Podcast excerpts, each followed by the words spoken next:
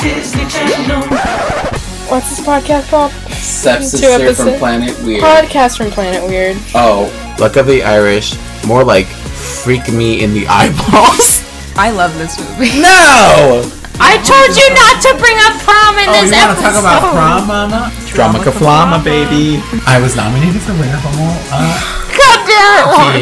King. Late night watching television behind we get. Okay, sorry. What does that have to do with holes? Are you flossing on live? Juan Foley has a floss pick. What the hell? And he says nothing, which means it's true. Hello, everyone. it's true. It's true. this is podcast from Planet Weird. Uh, we are Juan and Sarah, Hi. and dental hygiene is important, as you I can, just ate. as you can tell from Juan flossing his teeth. Um, today's episode, which is episode, what did I say it was? One eighty six. One eighty six. I think so. One hundred and eighty six. Today's episode It's is been 186 it's been one hundred eighty six episodes. episodes since we started this podcast, and you didn't follow. Chicken to China, the Chinese chicken. You have drumstick in your brain. Yeah. Episode 186 will be all about the movie Holes. It's a Disney film. And you know what? Holes has those boys, those anime babe boys that made me think the wrong thing. The boom anime babes used to make me think the wrong thing. Wow. No, that was Sailor Moon. Um yeah, this is going to be all about Holes, the Disney film that came out in 2003 based on the novel. And we brought on uh a a longtime listener, first time caller, uh our listener Aisa, who you've heard us like say her name at the end of the episode. We read her tweets sometimes, and uh, she's a huge fan of holes. And I know this just from her Instagram. We follow her on Instagram, and always popping off about holes because it's one of her favorite movies of all time. So when we decided we were gonna do holes, we were like, yeah, let's ask Aisa to be on. And What uh, who who better than her? she had some stuff to say. Um, so we talked to her. We already recorded the episode. Juan and I are just recording this intro right now. Wasn't it a good episode? Wasn't it a good time? It was great. It was great. It was a good time. We got into uh, the patriarchy that Kissing Kate Barlow had to stand up against. We got into the racism of this, you know, against Sam the Onion Man. Uh, we got into the yellow spotted lizards. Were they real? Spoiler, no. Hell yeah. Oh, Um, so we got into a lot of stuff, but it's a good time, and we're just here to intro the episode and say we hope you enjoy it. So yeah. hopefully you've you know what like on all these episodes you don't always have to like rewatch the movie to enjoy it and you don't have to but if you've never seen holes or if you haven't seen it in a long time and you're just now listening to this go rewatch it's good i tell you holds it's up. good yeah so And if you're a hater who gives it two stars, well, guess what? You're in the minority here. then we hate you then kissing Yeah. kate barlow's gonna come get you Kissing Kate Barlow is the modern day boogeyman. Where if that's you're the a story racist, i would tell my children kissing kate that's the barlow that's that's the racist cautionary tale. Like, if you grow up with any prejudices based on skin tone or money or ability, kissing Kate Barlow is gonna come into your bedroom and she's gonna pull the covers off of your bed because she knows that you're hiding, and she's gonna fucking shoot you in the back of the head and then kiss your forehead. Yep Mwah, kiss. So we hope you enjoy this episode and we will see you at the outro, okay? Okay. Okay, bye. Bye. Here on Google Hangout, I am talking to um Juan. You know him, you love him. Say hi, Do Juan. you know me? You don't know me. Wait, that drag race thing? You don't love me. Wait. and in addition to Juan, on Google Hangouts, I am talking to Aisa. Maybe you don't know her, but you will love her by the end of this episode.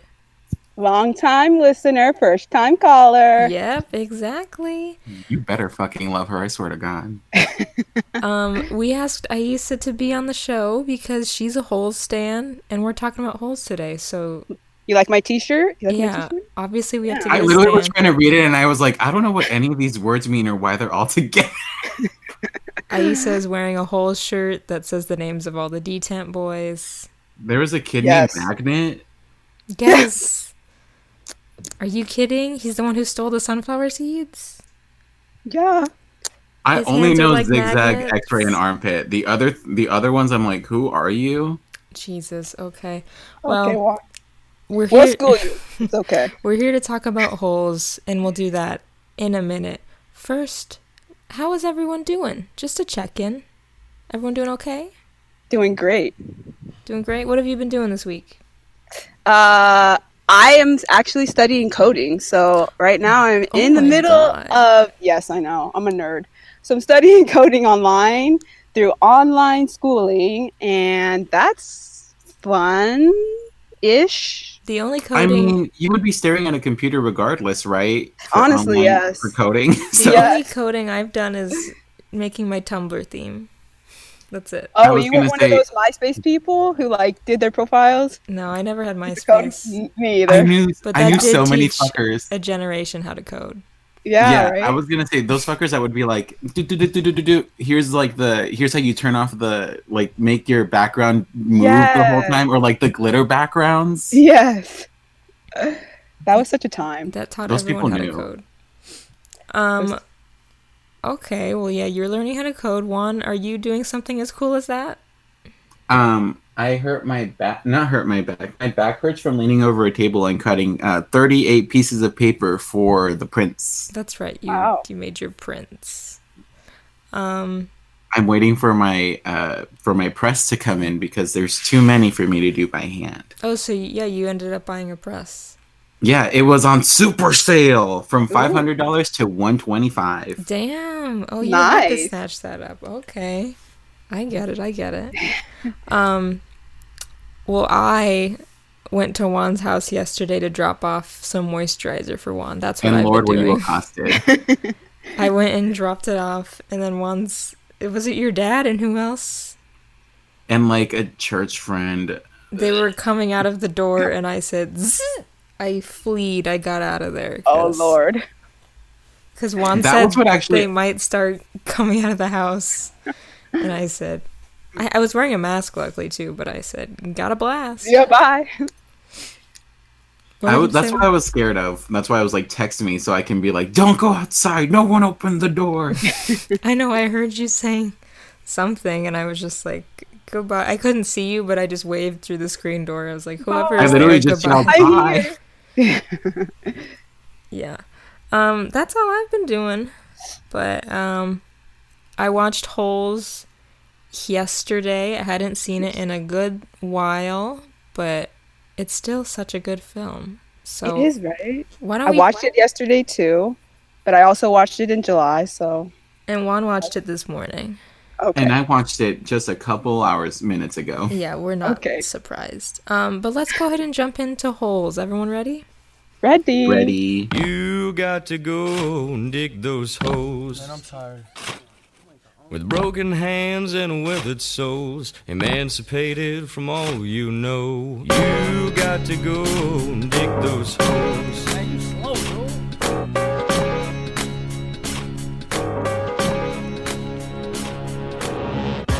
Holes is a 2003 American adventure comedy film directed by Andrew Davis and written by Louis Sachar or Sacker. I've never known how to say his I don't name. know. Me either. Um, because he wrote Holes and he also wrote like the Wayside Stories books, Yeah, which were f- so kooky and fun. they were. This is a book? Are you serious? Yes. No, I know, I know, I know. Okay, I couldn't tell. Um, so the book was originally published in August 1998, and this movie came out in 2003, so there was a good gap in there. Um, the film stars Sigourney Weaver, Jon Voight, Patricia Arquette, Tim Blake Nelson, and introducing Shia LaBeouf. Introducing. introducing is what he's in the credits as because this was This like is his first acting role ever. This Yep. was post even Stevens. This was his first starring role. So this was a big Which I just watched Even Stevens again for the first time in like 15 years, the whole series. And I have to say that Tawny and Louis were better than Gordo and Lizzie. They, I do think they were. I love Tawny Yeah. and Louis. Yeah, right? And They were that better. that it was it's the last episode, right? With like the they play, watch the videotapes of each other. Yeah. Yeah, I always loved that. It was cute. Do I need to rewatch or just watch? Yeah, even Stevens Yeah, holds up. should. It's so funny. Yeah, it's really good. It's Okay, it was like there was nothing like it. Like there was I think like Lizzie McGuire was like the more like oh like life lessons type of show. Yeah. And then even Stevens was like just like pure comedy. Yeah, right. Anybody could watch that. Well, anybody could watch Lizzie, but Even Stevens was like comedy and like for everybody. Yeah. And then I feel like That's So Raven kind of morphed the two together and was like Yeah. very comedic but also had the life lessons. Right. I think it's because Ra- uh, Ra- uh, nope, all the titles mixed in my head. Ooh. I think like that's so Raven was more of like sketch comedy, yeah. Well, even Stevens was like situational comedy. There was Yeah. a there was a lot of um physical comedy on both, I would say, but especially Raven. She was always falling and stuff, falling out Oh, always. of vents with Everywhere. cheese and everything. Her costume changes. Let's not forget. Right? I'm like, how? Anyway, um, Holes. So directed by Andrew Davis, who directed like a bunch of action movies. The screenplay was written by Louis Sachar or Sacker. So he wrote the book and the screenplay for this, which is not common for movies based on books. Um, we went through the cast. Um, so this came out April 18th, 2003. And the budget was 21 or 20 million dollars. So, Juan, what do you think the box office was? Seventy million. Did you look at this? Did you look at the Wikipedia? Am I right? It's 71.4 million. Wow.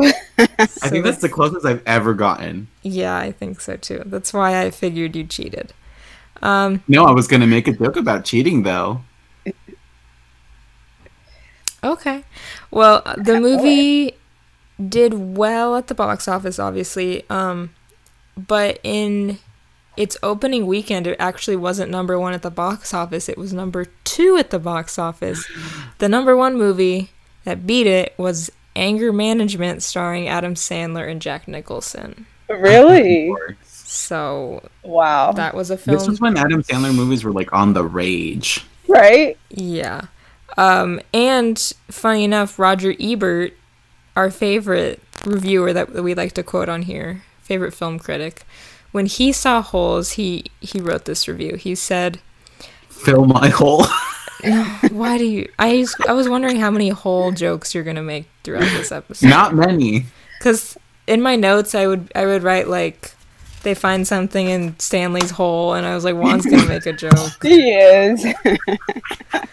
Okay, Roger Ebert wrote, uh, so he gave it three and a half out of four stars and said that the director has always been strong with vis- visual sense and the look of holes has a noble, dusty loneliness.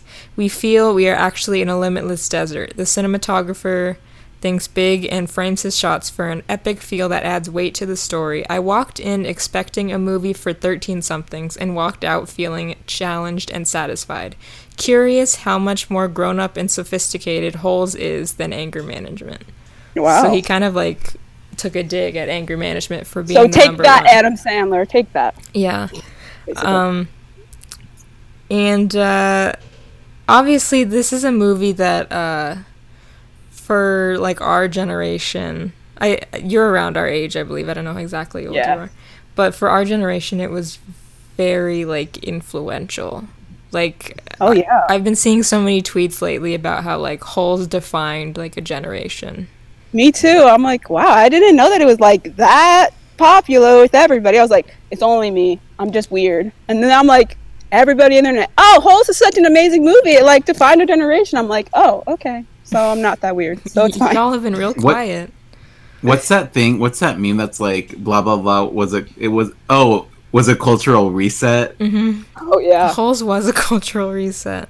it was. I feel like it's one of those movies that like people don't think of and like talk about all the time, but like once someone brings it up, everyone like loves it. right? Like, This, yeah, how could you This not mo- like holes? this Right. movie actually taught me, not taught me, but it like showed me racism for the first time, and I was like, Wow. like as a child, I was like, this is scary, but now as an adult, I'm like, this is true. This is everywhere. Real. it is ter- yeah, the Yeah. you saw Sam the Onion Man and you said all he did was fix things. He didn't do anything wrong. When let me tell you, when he says, "I can fix that," when she's crying, I knew that was love. Right? That was my first indication of love and i said if a man ever says i can fix that to me it's over it's over we're it that's it that's the wedding that's the reception that's the funeral Um, Everything. I'm gonna read some trivia real quick for this movie. Um, Sigourney Weaver wanted to be in this movie because Holes is her daughter's favorite book. So this is kind of like when Meryl Streep did Series of Unfortunate Events because her daughter liked it. so. Right. Okay. I stand actresses that are like, I don't know what this is, but my daughter likes it. So, My kids like it. I'm gonna be in it. so I'll, Love it. I'll play the bad guy in it. Sure. Um, the onions that Stanley and Zero eat towards the end of the movie are actually apples wrapped in an edible cover. So not would fucking onions. hope so because those things crunch so hard and i have never heard an onion get take a Yeah. bite, but hell no Uh, there was a screenplay. I found out about this a few years ago, um, and it like blew my mind. It's such a bizarre fact. The director, the writer director of Donnie Darko, Richard Kelly, he originally um, wrote a screenplay for this. He was like asked to write one Oh. but it was so bizarre. It's on. I haven't read it. Was it I- dark? Yes, it was so dark. Oh It- lord. according to this, it says he greatly departed from the source material by writing a dark, violent adaptation of the story set in a post-apocalyptic world. The studio reportedly found the script far too disturbing for a children's movie, rejecting it in favor of the final script written by Louis Sachar. Yeah, I think you can find it if you search for it. People have posted it on Reddit and stuff. But I remember finding out about that, and it's it's very bizarre, and it sounds like something he would do. To, the guy who wrote Donnie Darko to be like, yeah. let's turn holes into a post-apocalyptic movie. what is it like water wars but or what is it called Water water world is it like water world but with sand I don't know. Maybe we should read it, but it's on the internet Yeah. for people that want to read it. Okay. Let's not read it. Let's get a ragtag team of Let's little act it filmmaking motherfuckers and read and do it. And, and do, do it. Make the movie. That should have been my capstone project for. for Truly. I think the script is just Dunes. What if it's just the Dune movie that's coming out? What if that's what Ooh. his movie was? Damn. maybe that's He who his, controls the his whole spice. script. The spice is the spiced peaches. Um, this movie is dedicated in loving memory of Scott Plank, who played Trout Walker. So he actually died before the movie came out, and it's dedicated to him. Who's that? Trout Walker is Daddy, Daddy owns the lake. yeah the asshole. Oh, My okay. daddy owns The the fuck lake. boy. The fuck boy in this movie. Oh, the fuck boy, yes, yes, yes. Yeah. Um, That's a good way to call him. Yes. before shooting the film, Patricia Arquette didn't know how to ride a horse, so she had to learn how to be kissing Kate Barlow. Um, the bearded dragons uh, that play the yellow spotted lizards, they just put like washable paint on them, and that's how they did the spots. I know you were wondering, Juan. You said, "Are those real?" I literally said. Ex- Excuse me. Excuse me, do these exist? They do not exist. Um, let's see. So there's actually a sequel book. I don't know if y'all have heard. I of it. heard that, but I never read it, so Yeah, it's called Small Steps, and I guess it focuses on Armpit and X-Ray and their lives after leaving Camp Green Lake. Um, Okay. but that's just a fact. Haven't read it, but it exists.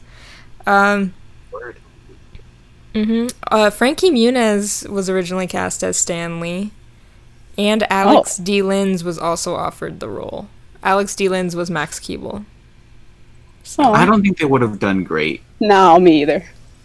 They probably could have, yeah, done it, but I it like wouldn't have been great. Yeah. I can't imagine Frankie Muniz Right? as this. um, let's see. The donkey who played Mary Lou. The donkey's name is Shadow. The hedgehog. Shadow. Shadow the Hedgehog. um, yeah, yeah, yeah. I don't know that I care about any more of this. Uh, in the book, it's Mr. Pendanski, but in the movie, it's Dr. Pendanski. That's a thing. Um, I think they just changed it so that that's another war- thing the warden lied about. Oh yeah. I mean, I would assume so because he doesn't seem like a very good anything. Um, no. if Stanley has to dig one hole each day and he's there for 18 months, he it's estimated that he would be digging 547 holes in his time there. Wow. Okay, but let's bring this up. Have you guys ever dug a hole? Like once. On the beach, Yeah, like on the sand in the beach. Okay, but like it's I've done it in my backyard and it's really hard. So like, what the hell? They have to dig a four foot by five foot, I like know. five foot by five foot hole. What? five by five. They were trying to kill these kids. They really were. Yeah, How the hell are none of them like buff as shit? Like I would, X-ray is so skinny. That boy should have been so beefy. But again, they don't eat, so like that's probably why. No, they're eating just beans. that's all protein, mama. They should be arms and legs. Those boys should be all arms and I legs. just- No torso, no head. I just love imagining that Juan gets sent to Camp Green Lake, and when they tell him he's gonna dig holes, he's like, "Okay, but I've done this before, and this is hard. Like, I don't want to. I don't want to dig. This is hard." Um, And then they stare at him like, "No, you're gonna dig them. Sorry." no, I just hole. walk in and I say, "Holes, mama, holes." you're gonna Hole. dig Tell them me about holes. holes. Um, by the way, speaking of X-Ray, because you were just talking about him, he was actually in a couple decoms. Yeah, he's like a friend in Zenon, and he's like the best friend in The Other Me, and he was in at least one episode of Even Stevens. Um, He's a friend in Zenon, the first one. in the first Zenon, he he's the one that like puts that Yeah. virus onto Lutz's computer. Do you remember that? He's the one black friend. yeah. His name was Andrew, I think. Okay. Um, Wait, is there? Because I remember he doesn't. Okay. Did they change the friends in the second movie? um, no. Oh, okay. So there's. Well, it's not Raven, so in the second Okay. movie. It's I mean- no, he's he's Greg's friend. He's an Earth friend.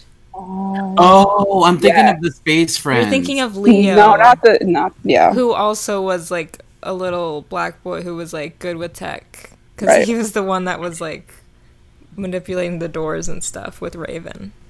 I do remember. Yeah, that's who I was thinking about. I was like, wait, no, he doesn't look the same. Yeah, no, that was a different guy. okay.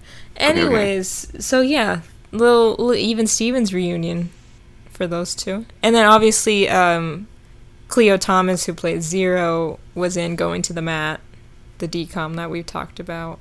One, that's the wrestling one. I remember it. Okay. I remember it going to the mat because I remember I saw what's his name, Little Lawrence boy, hmm and I said, "Ooh, hot." I do remember that. You, Right? you had a crush on him the whole time. Um, what's everyone's uh, history with Holes, the movie, the book? Uh, Juan, why don't you go ahead and start? I saw it on Disney Channel, and I, I literally, I told you this when I answered the phone call this morning, but I was like, and by phone call I mean FaceTime because you never call me, but via just the phone. Um, but like, this movie is so ingrained in my head that I could literally not watch it, and I could tell you, like, as you guys, as you're explaining it, I could literally picture it all in my head, like verbatim. I can see all the scenes. So like. I think I've seen this movie enough where I'm like, oh, I know this movie, and like I like the classic lines from it are just like that that good where you don't even have to think about it anymore. we do quote um, "My daddy owns the lake" a lot. We quote Classic. Um, That's too damn bad. yeah, that's too damn bad. That's too damn bad. Yeah. Excuse me, I can fix that. Oh, we quote the when it's dry. When it's Oh, dry. yeah. We quote that a lot. Too. Yeah. I think I actually picked up I can't read from this movie. Okay. It's like Is that why you and say it so much? Because of zero? I think it's this and the vine of of hi, my name what's his name? Jared. I'm, I'm Jared. I'm 19 and I never learned how to read. I think it's the mixture of both of those that just made me pick up. I can't read. How nice that you got that from zero. I never put Yeah. two and two Zero. together. Yeah. Um, and then yeah, so you didn't read the book. You said. Oh no. I told you I've only read like five okay, books. I'm just my life. double checking, or like maybe because you've said like teachers would read books to you a lot. I thought maybe this would have been one that they read to you. Oh, I would have. I would hope so. I saw that kid. I saw in some English classes they had a whole set of holes, which meant the class read holes all together. Yeah. And Right. I didn't get that luxury. I had to read the fucking Life of Pi. Okay. Um, Aisa, what about you? Um, I saw the movie when it first came out in theaters with my mom and my best, my mom's, my sister's best friend's mom, and we saw it in theaters. And then I read the book afterwards, and then I got the DVD, and then I got the soundtrack, and then it's kind of been in my world ever since. And now I am kind of obsessed with this movie and the story. And I haven't read the book in like 15 years, but hmm I love the movie, and yeah, Now you're it's forever ingrained stan. in my brain. Yes, now I totally stand. So Blessed. I, Yes. I think I, s- I think I saw it in theaters. It, w- I, that would make sense. I didn't read the book Bold until statement of you to make. Hmm? That's a bold statement for you to just make right now. I think I did because I I think that my whole family went to see it. Um, which is funny because when I was watching it yesterday, I turned it on. Your mom was like, "What's this movie? I've never seen No, it." Right. my mom was like, "What are you gonna watch?" And I said Holes, and she was like, "Oh, I don't like that movie." She thought it was like creep- creepy and scary, Oh. Which I get. It can get creepy and scary True. at times, but um, but so I think we saw it in theaters. But yeah, I, so I remember enjoying the book, but I definitely only knew about the book because of the movie. oh, same. Yeah. I didn't know about it before that. Um, but yeah, I I've always liked this movie. Like Juan, you and I quoted a lot. It's just one one of those that like is very Everyone knows. It, it's Yeah. one that everyone knows and like likes, especially for my generation. It's very like quality. Like this was my first time watching it all the way through in quite some time. Like if it was ever on like ABC Family or anything, Disney Channel, I would put it on. Um, but like actually sitting down and watching this, I was worried that like what if it's not as good as I remember.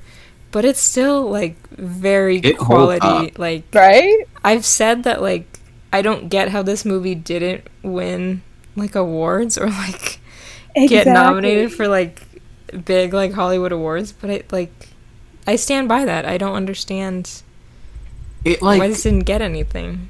the greatest thing about this movie is that it has nothing to age it. Right. Like- exactly. Like those sneakers look like sneakers that you would find now. Those look a little aged, but that's just it. Just those sneakers, just the Yeah. style of what they look like. But everything else looks like it could fit somewhere in this world. There's nothing tying it because there's no no one's no one mentions a cell phone or anything. They were just like we don't get That's phone true. service out here. Like like we're in the desert. Yeah, there's n- there's nothing to age it. Like that shitty truck that Mr. Sir drives is a shitty truck that I would see now. Like Yep.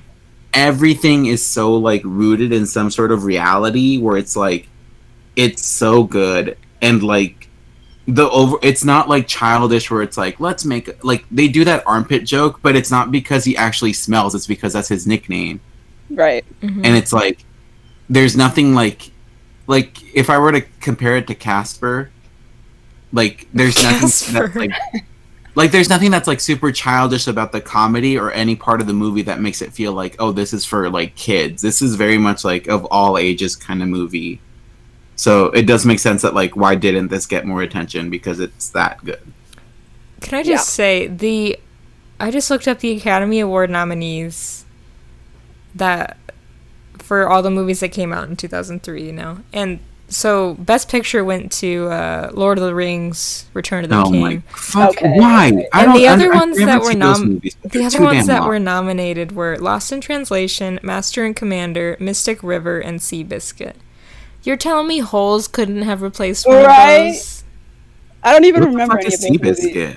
Seabiscuit's that one about the horse. There's there's so many movies about just the, a horse. There's fucking what's Right? that movie that's literally called? There's the water horse. There's the war horse. There's the war horse. There's that one with Robert Pattinson where he's Yes! in love with the horse. I think. Can't say I know that one. But this could have been nominated for something. It really could have. No one remembers any of those movies, and yet, Not even like a screenplay nomination. really, Some of these, Cinema- like cinematography, something. some of these, I haven't even heard of. But Right. Roger Ebert literally said, fuck Adam Sandler. "Fuck Adam Sandler, watch Holes." Yeah. Um. Well, let's go ahead and get into uh, this. What should have been an Academy Award nominated film. Um, They missed the ball. They missed the ball. this movie starts out. You hear the the, uh, you hear the dig it uh uh oh in the background, and we see Barf Bag who is bitten by a rattlesnake on purpose. On This scared me. Yeah, I did. Yeah, I remember uh, when I first saw this, this being scary. This idea of Also, poor Barf Bag because your name is Barf Bag. yeah. I remember like Poor barf bag because I think he literally died. I think so. I always thought he just like went to the hospital, but He never No, because when they ask, they're fully like, he they're was- like, "Oh, he's still not doing great. Okay. He's so dead." um, but yeah, like the the way again, just in this the choices that are made in this opening scene, just that they don't like show the snake biting him, obviously, but like what they do show of like the sound of him striking and then barf bag screaming so Mhm. good so good uh, and then we get the shoes falling from the sky Those and giant shoes. stanley yelnats explains that there is a 150 year old curse on his family and as he's saying this we see that the cops arrest stanley because they think that he stole these shoes these cleats The Okay, police were really nice to him. I mean, they roughed him up a little bit, but they were really pretty nice to him. To they be honest. fucked up his face. Yeah, they did. um what? What the hell is going on here? Because okay, here's some issues. One, these cops are just finding these kids. They found Zero. Right? Found they found Stanley. Like these cops are the worst. Still bad cops, but the the best cops because they can just find the perp like this. Like there was like no one around too like yeah. i don't know where he where threw those shoes over a bridge, and they still happened to find him. the way Right? like both zero and um i was about to call him Louis from even stevens both zero and stanley like there's no one around them like i don't know what These streets are barren. city they're Yeah, like supposed no to be one is in there. but yeah no one is around like this feels post-apocalyptic because there's no It one around It does. And I'm like, wow. um, if if if shoes fly from the sky and hit you, do they make a sound if no one's around to hear them? They make a, a wee woo wee woo sound because the Wee cops woo. come real quick and get him. Uh, Henry Winkler plays Stanley's dad here, and he is a inventor, and he's trying to find a cure for foot odor. For shoe, not for, wait for feet or just the shoe. Both, I guess. I don't Kinda. know. You put your feet in shoes. Right. I don't think people ever call it shoe odor. I think they call it foot odor. Yeah. Hmm, Um, interesting. And while we're meeting Stanley's family, because he lives with his dad, mom, and grandpa. hmm Um, by the way, the grandpa is actually played by the director's father, which is ex- which explains why I've never seen that man in like anything. right. else. Ever anything else? No. okay, but he did a good job. He did. He a good job. Yeah. Yeah. Um, we uh, so we see that they all live in this like small place. The dad's an inventor. They got shoe Shoes stuff everywhere. everywhere. and the cops come in and they see Without a warrant. yeah and, exactly. and the grandpa says like you can't do this um but they see that stanley has a poster of sweet feet who the shoes belong to so they think that's enough ev- evidence they say we got him Sarah, you have a you have a poster of Heath Ledger, which means wait, is that Heath Ledger in the Breakfast Club? No. no. Oop, never mind. What were what what was the pun gonna be there one? I was gonna be like, Sarah, you have a poster of Heath Ledger, which means you killed Heath Ledger Oh. because you're a fan. Yeah. Um yeah, the cops just come in and uh really pin this on him very easily. I think the grandfather was a cab in this because I was like, he was like, you don't have to tell him where you sleep. Don't be giving your information out to the cops. He was like, fuck the cops. He said we don't have was to like- say it's anything. so good. This gra- I'm telling you, this grandpa yes. is probably is like his dad, but like he leans into this role so well. He's Right? fully like he's in it. This was probably like the gra- the director probably was like, "Dad, I want you to play this," and then he probably just made this like his mission to do the greatest job ever. yeah. He probably did like so much research. Like. I'm only going to act once. Might as well make it great. He didn't even. He should have got the He was Oscar the role. Yeah. for this. Um. Anyways, uh, we interspersed with like the the shot of like the cops coming in and like meeting the family and everything. We see that the judge um, says Camp Green Lake or jail, like which you got to pick one, and you're gonna be there for eighteen months. Eighteen months. What Dang. the? F- for s- these shoes, stealing these shoes from a homeless shelter. okay, let's. Wait. Can we break this down? Because Yeah. he stole these. He air quotes stole these shoes, which were donated by this man to a homeless shelter. How is that technically stealing if they're donated to be given? What I don't understand is why Jail. is is right. I don't understand why Sweet Feet donated them to the homeless shelter. Like, unless Exactly. they were gonna use think- those to like Auction. yeah auction and raise money. Like, what good does it do these kids to like look at these shoes every day? right. Look Plus, at- I don't even think there was like a jury or anything in this trial. It was probably just Stanley and his family, and they were like, "Okay, you're going to jail or you're going to camp. Make up your mind." Yeah, it's I one of those things like when you show up for like for like I don't know if you guys have ever gotten a ticket. Wait, did I get a ticket? Oh, I did when I got into a car accident. Oh, no. Um, but like this felt very much like that, where you just show up, there's no one, and you're just like, okay, bye. Like, yeah, because what the hell? the dad says they can't afford a lawyer, so yeah. No, because they're broke. And we can talk about the the you know the idea of poverty and the prison prison system and everything a little bit Yeah. because Oh, this this movie this movie. definitely says something on that whether it intended to or intended to or not um And worker camps, how they're evil. so Yeah. That I we'll, think- we'll get to it I think Joe Arpaio, asterisk asterisk, bleep that name out. Um, he saw took this, this idea and Yeah. did it here. i never even thought about that i forget that he exists I did too until the other day. Yeah. Fuck that man. Um, okay, so at Camp Green Lake, because Stanley says, I've never been to camp, so I'm gonna go there. Um, oh, what a child! What a mistake. so five minutes into the movie, we're already at the camp, so this moves pretty fast. Yeah. Mm-hmm. And we meet Mr. Sir at the camp who explains Ghost of the greatest man to ever have walked That's the earth. we do see the ghost of Sam. And he sees it. He sees Stanley sees the ghost because he's like, "What?" Sam and Mary Lou, the donkey. Mary Lou. Can't forget The about her. The sexiest donkey in a bikini.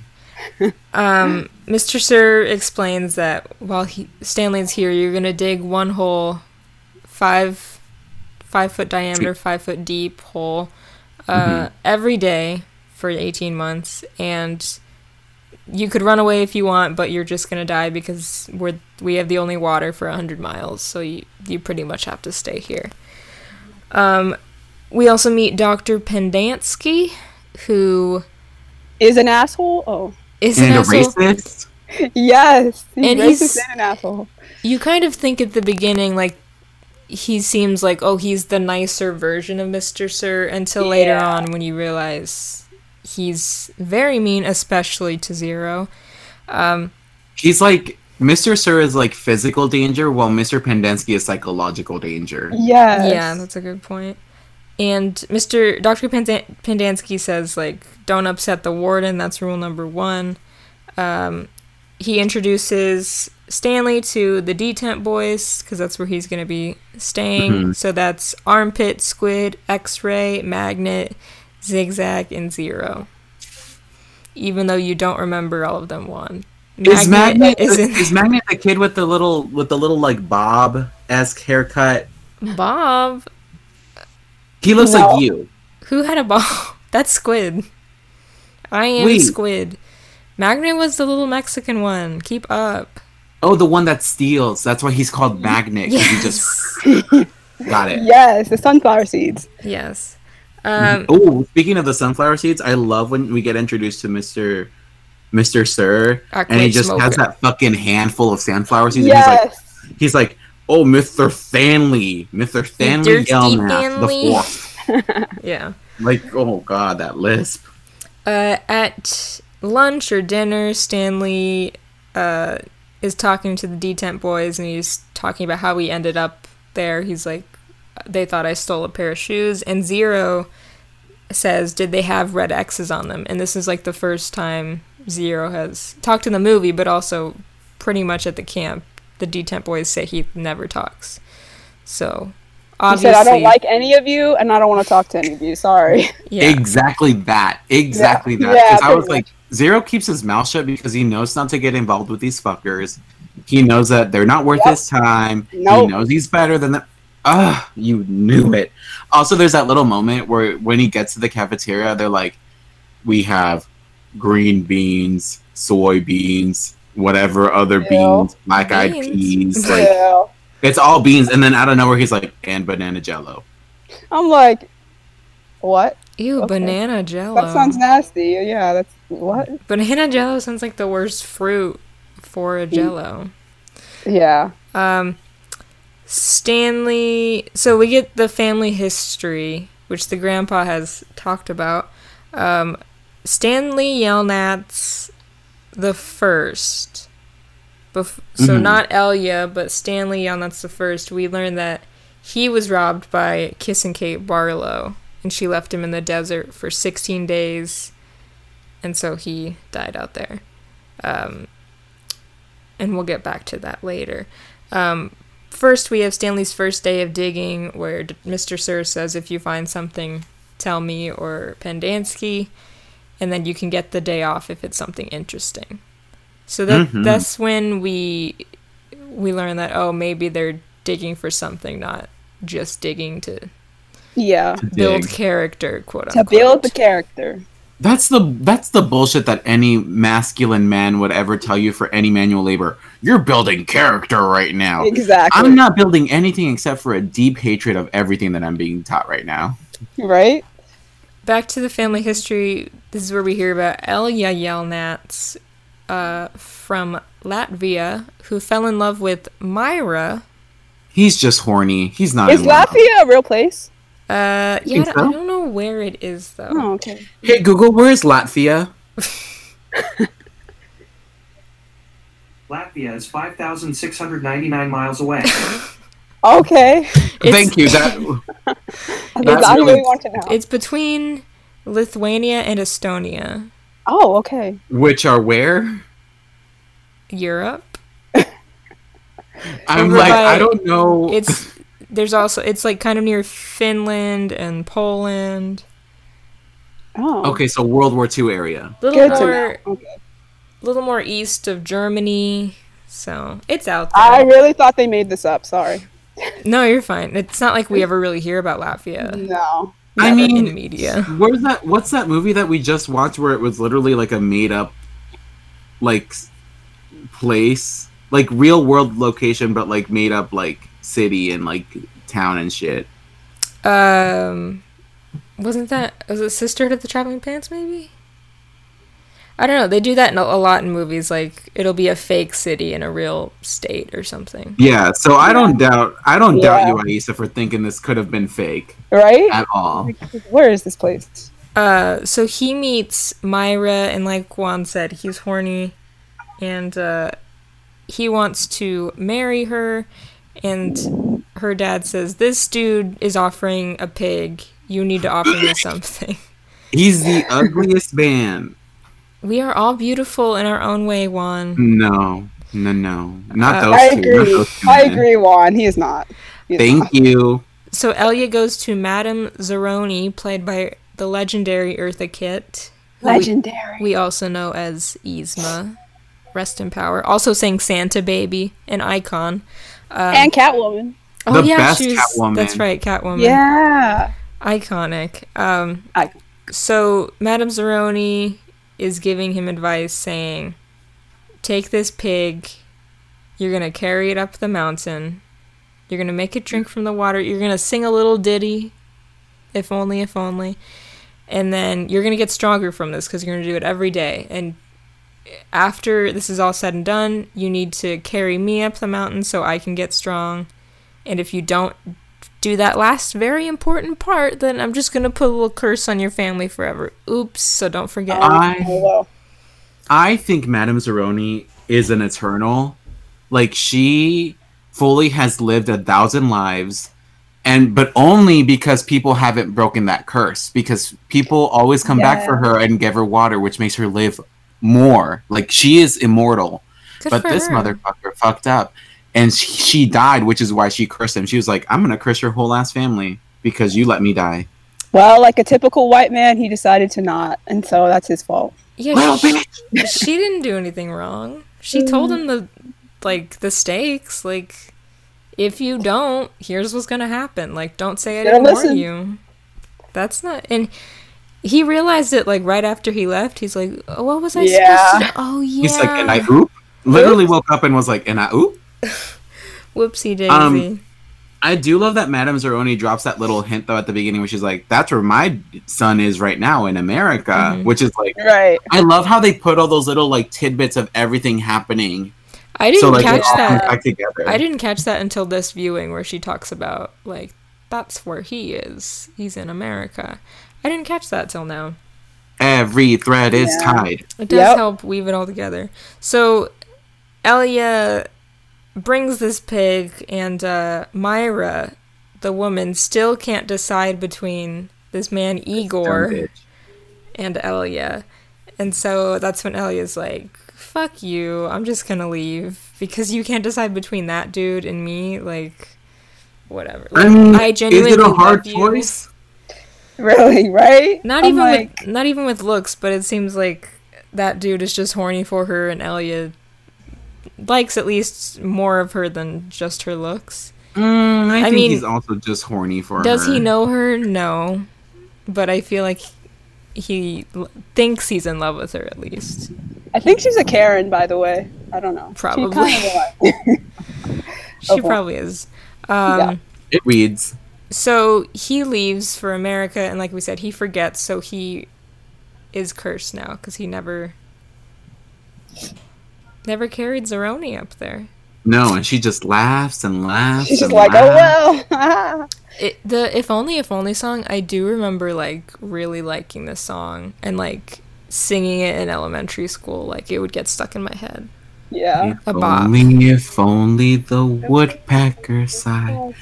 The bark on the tree was as soft as the skies. Uh, the the what? While the, the wolf. wolf- The wolf. Wolf waits below, hungry and lonely. He cries to the moon. If only, if if only. only. His singing face when he sings that is so ugly though. He's like, if only, if only, and I'm like, But he hit those low notes. He's got He a, did. Oh, yeah. he's He got a went bass full- Heard it. voice. Yeah. So he's cursed now. That was our little backstory there. Um, back in present day, we have the first yellow spotted lizard sighting, where Mister in Sir that sexy shoots at it. shower scene. Yeah, Stanley thinks he's about to get killed, but Mister Sure. I mean, Mr. Sir is crazy, so you never know. Yeah, Mr. Stir has done bath salts. That man shouldn't be allowed to carry a gun. And in the end, we found out he's not allowed to. He's actually Right? violating his parole by carrying a gun. So we have a montage of Stanley. He's writing home saying, "Camp is great. Everything's great here." Even though, Oh, Thousand man, Thousand suck. lies. yeah, we're seeing Yeah. everything be not great. There's a scorpion in his bed. Cold showers every day. The food is shit. So He's living the life. I don't get why he's like wouldn't his mom like this is yeah, this is a camp, but like you were sent there like it's a juvenile like correctional Right. facility. Why would it be like oh, I'm having such a fun time at camp? Like doesn't she expect you to be like doing Yeah, really. like having a shitty time? Would you Like a rather chain be gang. the chain gang? Would you would you rather be stuck in this camp or Camp Crystal Lake? I would fully want to be chased out by Jason rather than be here. Same, actually. Yeah. No. There's an actual lake in Camp Crystal Lake. True. So It's not gonna yeah, get hot, but Jason could come get you That's true. in the lake. Yeah. Yeah. Could or will? I don't know. I only saw the first one and I haven't seen it in a long time. Me Some people survive. I think. I think one. I think the final girl always lives. So Yeah. that's Did not. Kevin Bacon die? Oh, he gets killed so. f- He's the first death. I don't. I just remember that he's in it. He, him and his girlfriend are fully like banging in the bed, and Jason skewers them both from underneath. Oh, How did he Because get if you down have there? Who sex, knows? if you Oh, have sex in the horror movie, you're gonna die. That's just how it That's goes. so true. Oh my god. um, Okay, what's your tropes? What's your horror trope? what? Like, how would I die? Yeah, like no, like who is your like? Yeah, what's your character type? I would fully be the one that's like, I'm too drunk, uh, and then I die. I'm the door. Like, I'm totally like Randy from Scream. Oh. Like I'm the like movie kid who's like I've seen these horror movies. This is how it's gonna happen, but I So still you think you're gonna final girl it and get away Randy died Yeah. in the third? in the Second? second one. Mhm. I'm not getting away. I'm still gonna die. I'm. I don't. I'm not final girl material. I'm not strong enough. Aisa. I'm the random black person, of course. you already know. exactly. You already- I have to die first, so it's fine. Jada Pinkett, yes, Jada okay. Pinkett Pinkett and her Exactly. boyfriend at the beginning. Yes. Exactly. I'm just minding my business and then I die. I'm Calling out the trope thanks. like as it's happening on the screen, and then Exactly. still end up dying. Yep. I'm like, thanks. Do gays Okay. die in Do gays die in horror movies? Well, remember in Scream Four, the that one kid says gays can't die, and then as Ghostface is about to kill him, he says, "I'm gay. If that helps." He still dies And he still dies. He's like, okay, I don't care. because it's never. I think he's telling the truth, but it's obviously never f- clear if he like is gay or if he was just saying that to avoid dying from Ghostface, as if Ghostface would be like, "Oop, my bad." Oh, yeah. He, yep. he's that he's that TikTok of the girl. Have you guys seen it where she's about to beat up someone and she's like, "I know about your little secret," and she's like, "That I'm gay." She's like, "What? No, about your peanut allergy. No, I can't beat No. you because then I look homophobic." What? I have not seen that. No, I'll have to find it and and share it on the. I'll share it on the podcast page. I'll share it for the first time. um anyways okay we have a flashback because we learned that ward the warden's grandfather owned the lake in half the town my daddy owns the lake My daddy owns the lake. so we get this is the flashback of you know old camp green lake we got sam the onion man who can fix anything But um, we have miss catherine who is just teaching her little school making children those great A peaches. gem. exchanging the peaches for the onions Is Sam a flim flam man? i don't know what that means Is he like a? Is he like a try? Have a little drink, my dark-eyed beauty. After one more night left here, like that kind of guy who's like, look, at, check out is this. going on Is he? Is he? Is he Mr. Pirelli? The blah blah blah blah blah blah. Oh, you with mean his little elixir? from uh, Sweeney Todd? Yeah, is he like one of those men Oh. that says like, this is the remedy for your foot, this is the remedy for your hair? Oh, is he that gotcha. kind of guy? Okay, probably, yeah. With I these mean, I think he's just doing what he can to sell these onions. Like, I don't know. He's like, I'm black in the south. He's got a market. He's, He's like- Yeah. he's the only black guy here. I think he's Right. doing what he's got to do to sell these onions. Yeah, and to survive and live. Listen, I don't. Those onions, like, they do end up saving Stanley and Zero from the lizards. They're magic. I mean, So there's They something to. are. I don't eat onions, so like maybe And I'd you be can bite super. it to them like a fucking apple, apparently. maybe I'd be super strong and healthy if I ate them. yeah. But I just don't. They're so I think he was telling the truth, but I'll never know. No. Um, but so we see that Sam and Miss Catherine seem to like each other. There's something going on there. Um, and then this is where the movie starts to kind of cut back and forth between like present and the old Green Lake. I'm from the future and you're from the past. Yep. Because Yep. we have the detent. Um, all the boys are kind of backing up Stanley when he gets into that fight.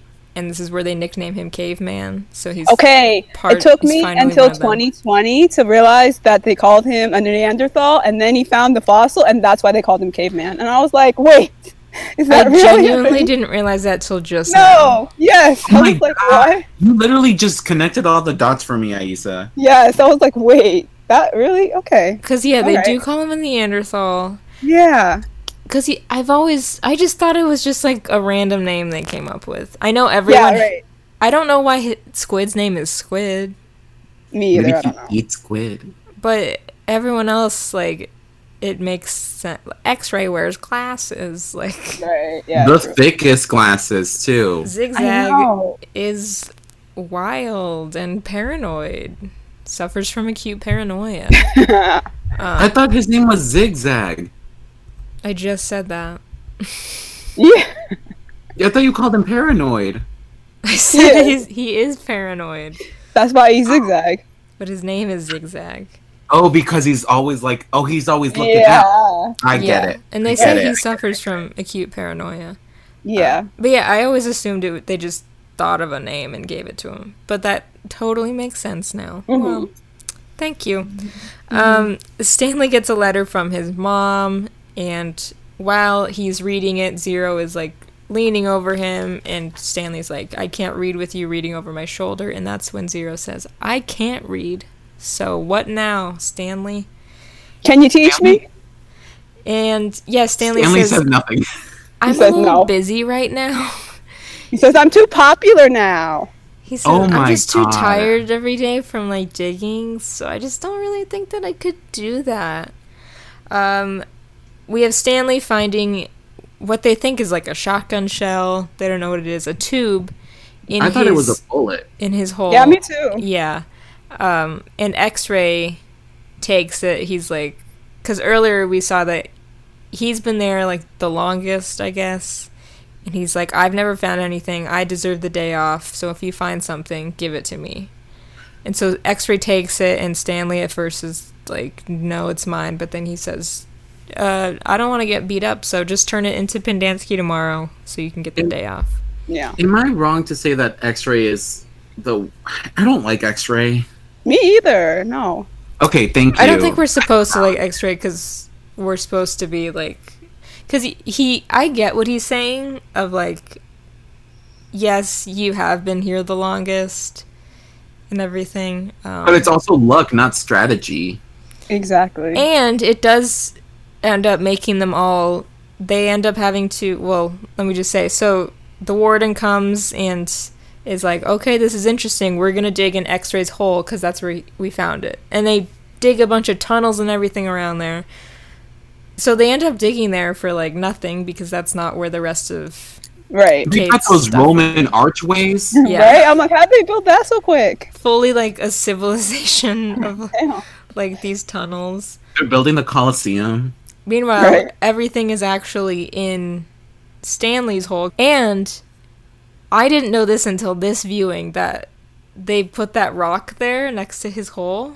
Yeah. And that's why when Stanley and Zero come back to dig, he says it's this one because it has that rock. And the the rock is supposed to resemble Madame Zeroni's head. Mm-hmm. I didn't Oh know wait, this. what the fuck? Really? Yeah. Okay. Because I always thought that that rock looked like a head. Yes, but I always was like because they find that like petrified fish. Mhm. alluding to like yes, this was a lake, which apparently dried in less than ten years because Right. how knows does that work? Um, but it's like I thought it was someone's petrified head. I thought it was Sam's Oh. head. What? Well, because they always made it look like a face, so I was like, is that someone's fucking just head, like petrified in stone, like just there? Like that's really weird. Do skulls do, do skulls do that? I don't If know. they're covered in clay, maybe I don't know. Weird. Okay. You got me there.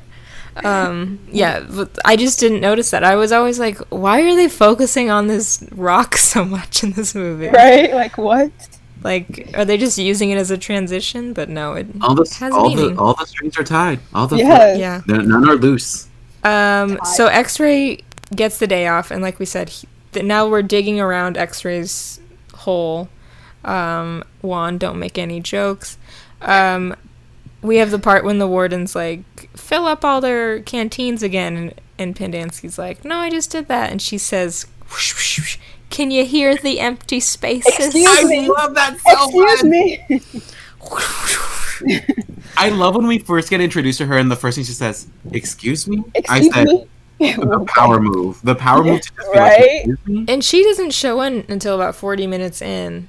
Um, exactly. and she's like the number one she's the biggest star in this movie and is like top billed and it's it's quite the reveal like we assume because this is just this patriarchal society we live in we assume assume the Yes. warden is going to be a man. And so when she steps out of that car and it's Sigourney Weaver you're like what?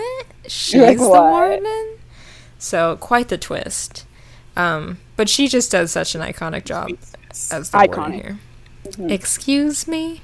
Like if I ever met Sigourney Weaver this is what I'm asking her to say. Excuse me. No, I'd, Yeah. I'd fully be like, "Can you slap me?" and then be like, "When it's dry," and then hit me. can you scratch me on my face Scratch. Um.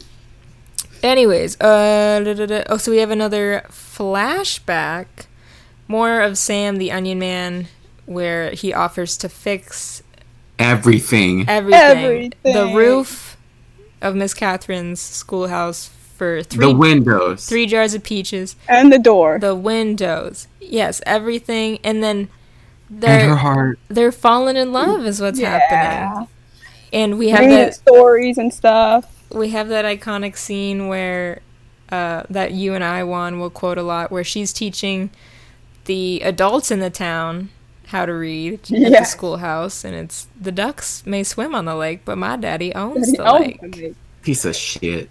That's Trout Walker, um, and he asks Miss Catherine out, and she declines. And he says, Nobody turns down Trout Walker. And she says, I just did. Oh, Power moves. Power moves. I love her. I mean, I- you can tell that he's a shitty person. One, he has a gold tooth on. exactly. Like He has a what? little gold cap. And then he's also the fact that he's like, no one ever turns down me, and I'm like, I bet a hundred people would want to turn down you. Yeah, but Your daddy one has the power here. Exactly. You just have money. Fuck Um, boy moves. and Nothing is worse than a white man with money that feels like he's so little and like is worth so much. Yes. this is That's where we worst. have um, Miss Catherine reading a book and crying, and then Sam comes in and says, "I can fix that." Fix it. And, And I then- cry. And Juan The cries, romance. and I go, "Oh my god!" And then they kiss, and Trout sees this through the window. He sees them smooching, and he doesn't. And the like that. racism jumped out. it really did. Then he goes to racism snitches. jumped out and he says i'm gonna burn everything down so the schoolhouse is set on fire and uh the We see Mary Lou's dead corpse. I Yes! know that was very the saddest sad. moment in the whole movie. My God. mary lou when is they dead that, I'm pretty sure they don't pan down all the way when they air it on Disney. I think they only pan down to Mary Lou like Probably so you not. don't see her they, her little Yeah. legs they just show her feet Aw. yeah The animal abuse, the abuse. the It's abuse. very dark. And Miss Catherine goes to the sheriff, and he does nothing except he's drunk and to- he yeah, tries to force himself on her and says that he's gonna hang Sam, and she says, "Then you're gonna have to hang me too." Cause she she says I kissed him back, and he says it ain't against the law for you to kiss him, just for him to kiss you. We love racism. Yeah, so great. We wonderful, wonderful. And uh, so yeah, they kill Mary Lou, and then out on the lake, Sam is out there shot. and gets shot, and that is so dark. Like I still to this day, it's like very dark, and they It's they such a- air that on Disney Channel. Right? It's such a weird scene. Like this, there's this scene in this movie, and then there's a scene. I don't know. I mean, Aisa, have you seen Watchmen? I've seen HBO parts show? of Watchmen, parts of it. Okay. There's there's a the I think the first scene in Watchmen is a scene of like the Tulpa like uh Okay, yeah, I've seen that. Of the Tulpa what is it called? Fuck The, like, Tulsa, uh, Oklahoma riots. Yes, yes, the Tulsa. I don't know. What, I'm calling it Tulpa. the Tulsa, Oklahoma riots. Those two scenes had the same energy where it's just like so chaotic and so racist, so racistly like fueled. It's like really scary to watch because I'm like, I know what side. I mean, Sarah, unfortunately, you would probably be like safe, but like me and Aisa would be like in danger, and Yeah. like not probably would be and like it's so weird to feel that energy like through a movie where you're just like this isn't right but i also know that this is like a reality hmm and that's that's what makes it the scariest part Where the heck is Black Lives Matter when you need them, man? Yeah, where the hell is kissing kate barlow oh wait she's coming She's True, coming, true. she's coming. coming for you. but yeah, I remember like the school. Anytime there's like fire like this in a movie, I get scared. like, I don't like fire. I don't like candles. I don't like matches. Fire i don't like scares me. angry people in fire But yeah, Yeah. so I when know that like when i get like antsy like the idea of setting something on fire is like even scarier because that's like out of control when, Yeah, yeah, when these angry racists start putting the schoolhouse on fire, the schoolhouse where all of their kids can now no longer learn, I'm like, and what? and the adults that were learning how to read can no longer learn there. Oh well. So you don't need to read there if your goes the school owns the lake system in the town. The duck may swim on the lake, but you can't even spell lake now, bitch. um, but yeah, I remember like that scene has always scared me. Just the fact that it's like Yeah, really. that scene, and then like similarly, there's no fire, but like this has like the same kind of tone. Is the opening to National Treasure two, where they kill Abraham Lincoln? Oh yeah. oh because is there also like fires and like a bunch of like It's like he gets shot, and then there's like a bunch. There's like an uproar after that, but oh god, it gives me the same type of vibes. and we know Disney you're a national treasure girl These Disney movies where like someone Yeah. gets shot, and then there's always it's always late at night, and there's always like a big uproar. But yes, Kissing Kate Barlow is coming. Um, she uh, she's really just like she said like eat the rich basically like yeah, pretty much. she shows up at like at the sheriff's office or whatever and Literally she's the dressed next up all morning. nice and says bang bang Bye, bitch. and then she's taking this money like she doesn't even the money isn't for herself ever really like even when she steals from like the first stanley yelnats like she ends up burying that money and when hmm when the people come and are like, "Where is it?" She's like, "You'll never find it." She's really just kind of sticking it to everyone who, like, all these like white men in power. She's a scorned woman. Yeah, she's like, "Fuck these guys! I'm just gonna kill everyone." And Kissing Kate I'll- Barlow is just like so broken at that point where she's like, Yeah. yeah, I don't care. I'll do whatever I want and I'll do it to Yeah, the worst people. You I- fuck with the wrong person now. I mean, she watched the man she loved get shot. Her school has burned down. Like, what's she gonna do now? Yeah, that is intense. Yeah. She, all these men tried to fuck her probably. yeah. Yep. You have no choice at that point. You have to kill them. Yeah, pretty much. You gotta kill these white men in power. And that's what she does. So I love the montage of her, like this little like old too, western yeah. song while she's just And I'm not saying her that we should all be a kissing Kate Barlow, but when push comes to shove, we should all be a pushing a I kiss- a mean- pushing Kate Barlow. If it's necessary. But I love Patricia Arquette. I don't think I've seen her do any like interviews about this movie, but like I would love to hear You her should. maybe on like Yeah. a in, like a 20th anniversary about Holes if they did like an interview with Yeah, her I'd love about that. it. Cuz I'm sure she like knowing how like much of like a feminist she is and everything and how she's always like standing up for social issues, I feel like she'd be like I fucking love Kissing Kate Barlow. Yeah, So- for real. Anyways, um, in present day, Magnet steals Mr. Sir's sunflower seeds and they get spilled in Stanley's hole, and he ends up taking the fall for Magnet. And that's when we have the iconic nail polish scene. Juan, Oh, bless. Iconic. break down this nail polish scene for us. Okay, so we get Mr. Sir who done fucked it all up right now because he comes in and you know the warden does not like to be bothered for any Right. reason except for if you find anything. And so she's over here like in her sports bra, like fully like just chilling in her AC crib, and like Mr. Sir walks in and he's like, We found something and she's like, Oh, what did you find? Um and she immediately, like, the second Mr. Sir starts bullshitting about his super seeds, she is not having it because she's like, Oh, Stanley, can you go get me that little brass casing with my little nail polishes? And I said, I love a woman who has those little, like, just everything organized. so cute. little- Cabinets. Mhm, cabinets, little things, knickknacks, me. And so he brings it back and she says, and Mr. Sir's is popping off about his sunflower seeds and about how blah blah blah He blah blah my sunflower seeds. sunflower seeds. Shut up, Mr. Nobody Sir. cares. Literally no one cares. And then she's like she gets this little nail polish thing and she's like, This is my special nail polish. I don't know why she's southern right now. She is. this she is my has an She is accent. special nail polish. And she says, It's made with rattlesnake venom. And then she touches Stanley's face and we said, Oh, Stanley's about to die. It's Oh, perfectly Lord. harmless.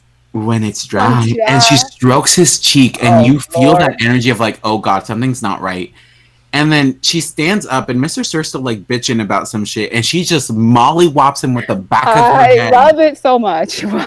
and stanley is in such a state of shock where he's just like huh, huh, huh, huh. and she says stanley you better leave and mr Bye. sir is just on the ground basically his flesh rotting and You she's just over here it. like blowing on her nails You love to see it though. we love to see it And Mm-hmm.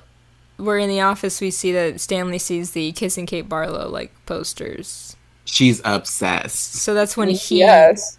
learns the name and he connects it to the tube he found. Well, he doesn't. He Oh. doesn't learn the name because he's known about her, but he knows that he connects the dots. Yeah. Right. Yeah. Um, Zero, this whole time has been digging Caveman's hole, Stanley's hole. So Stanley gets back and he's like, "Oh, thanks, guy Juan. It's so hard now that you've brought it up. It's so hard not to make a joke. so Stanley's like, "Oh, thanks, guys," and then everyone's like, "It was Zero because he's the fastest digger and he also, we don't really like you that much, so we wouldn't have done it." Um, and then so Stanley's like, "Why'd you do that?" And he's like, "Well, you didn't steal Steal the the seeds." sunflower seeds." And you didn't steal the shoes. You didn't steal the shoes. So again, Zero is bringing up those shoes. It's almost like he has something to do with them. maybe. Destiny. Um, Mr. Sir, we have the part where he doesn't give Stanley water. He just pours it on the ground. So, But That zero was cares rude. water. That was a waste of water. yeah, and Zero does give him the water. Um, I thought in my head I had forgotten that it was just for Stanley that he just dumps all that water out. I thought he fully just in my head. I don't know why I was like he grabbed a machete, slit that tank open, and just let all the what the fuck? Okay. Um, and Zero tells, uh, or Stanley is talking to Zero about like that tube he found. And he's like, I think it's for kissing Kate Barlow. It was a lipstick tube, not like a shotgun shell like we saw. We thought. it Um, looked like a bullet. And then It did. It really did. he says, I'm going to teach you how to read now if you still want to learn how to read. So we start out with spelling his name, a couple other words like mom. Speaking of, Zero, He- whose real name is Hector, does not know where his mom is. Yes. Yes. He's he, a whole orphan. he, whole he got off the Andrew. His mom left him at a bus stop. He was. he Sleeping was, on a slide. He was at. Yeah, he was sleeping in the park that Stanley would always be at. Good old Laney Park. Yeah. Laney Park, and Zero says like if I had the money, I would just hire like a private investigator to find where my mom is. Aw. Um, I love that scene specifically because you get Stanley being like, "Oh, I love that park. I used to have so much fun there." He's and like, Stanley's "I slept there." Right? Like It's like this Yeah. whole. I think it's a really good job at like depicting like the different They do, struggles like, of these because it's like classes. mhm. yeah, because it's like you have this one thing that everyone can relate to, but everyone sees it through different lens because of their experience. Yeah. Right. And it's not I like thought it was Stanley, like, we saw his place. He's living in this small place with his whole family. Like, it's not like he's rich or anything, but it's like Mhm. you were He's still better than zero. better so- off than zero. Right. Um, let's see. So now they make a deal. Like, Zero will help Caveman dig in the hole, and he'll teach Zero how to read. Mhm. And we get spell and a all little this. montage of them doing that for a while, right? Um, yeah, a little bit. We also have uh, Stanley and Zigzag um, fighting, Oh my god! I and then hate that. and I Pendanski hate encourages it. He says like, "Why don't you tell him? Tell him blah blah blah." Like he encourages this fight, and then in the end, he's like, "Stop it!" and he shoots off his gun. I love Jonathan when white men. Pendanski was that man, was the kid in the circles at school, and he'd be like, "Fight, fight, fight!" Because he was like not trying to have it end. He was like, "Oh well, if you die, too bad." I'm like, "Okay, you're Yeah. the worst." Yeah, Mr. Pendanski's that little bitch that like likes to start shit, but then run a- will run away from it and tell someone about it. He's the kid that yells fight, but then goes and runs and tells a teacher. yes, I'm like, what? I Uh, also I thought it was funny. Well- Sorry, I thought it was funny when it's like, let me say this. go ahead. I thought it was funny. I don't know why I laughed, but when he shows up with snacks and he's like, "We got sandwiches, apples, and graham crackers," and all I could think was Camp Rock when Graham crackers. He's like, "Graham crackers." That's right, because that's what happens. Is Zigzag is like, if I give you this, will you like help me dig my Let hole me or dig something? your hole. okay.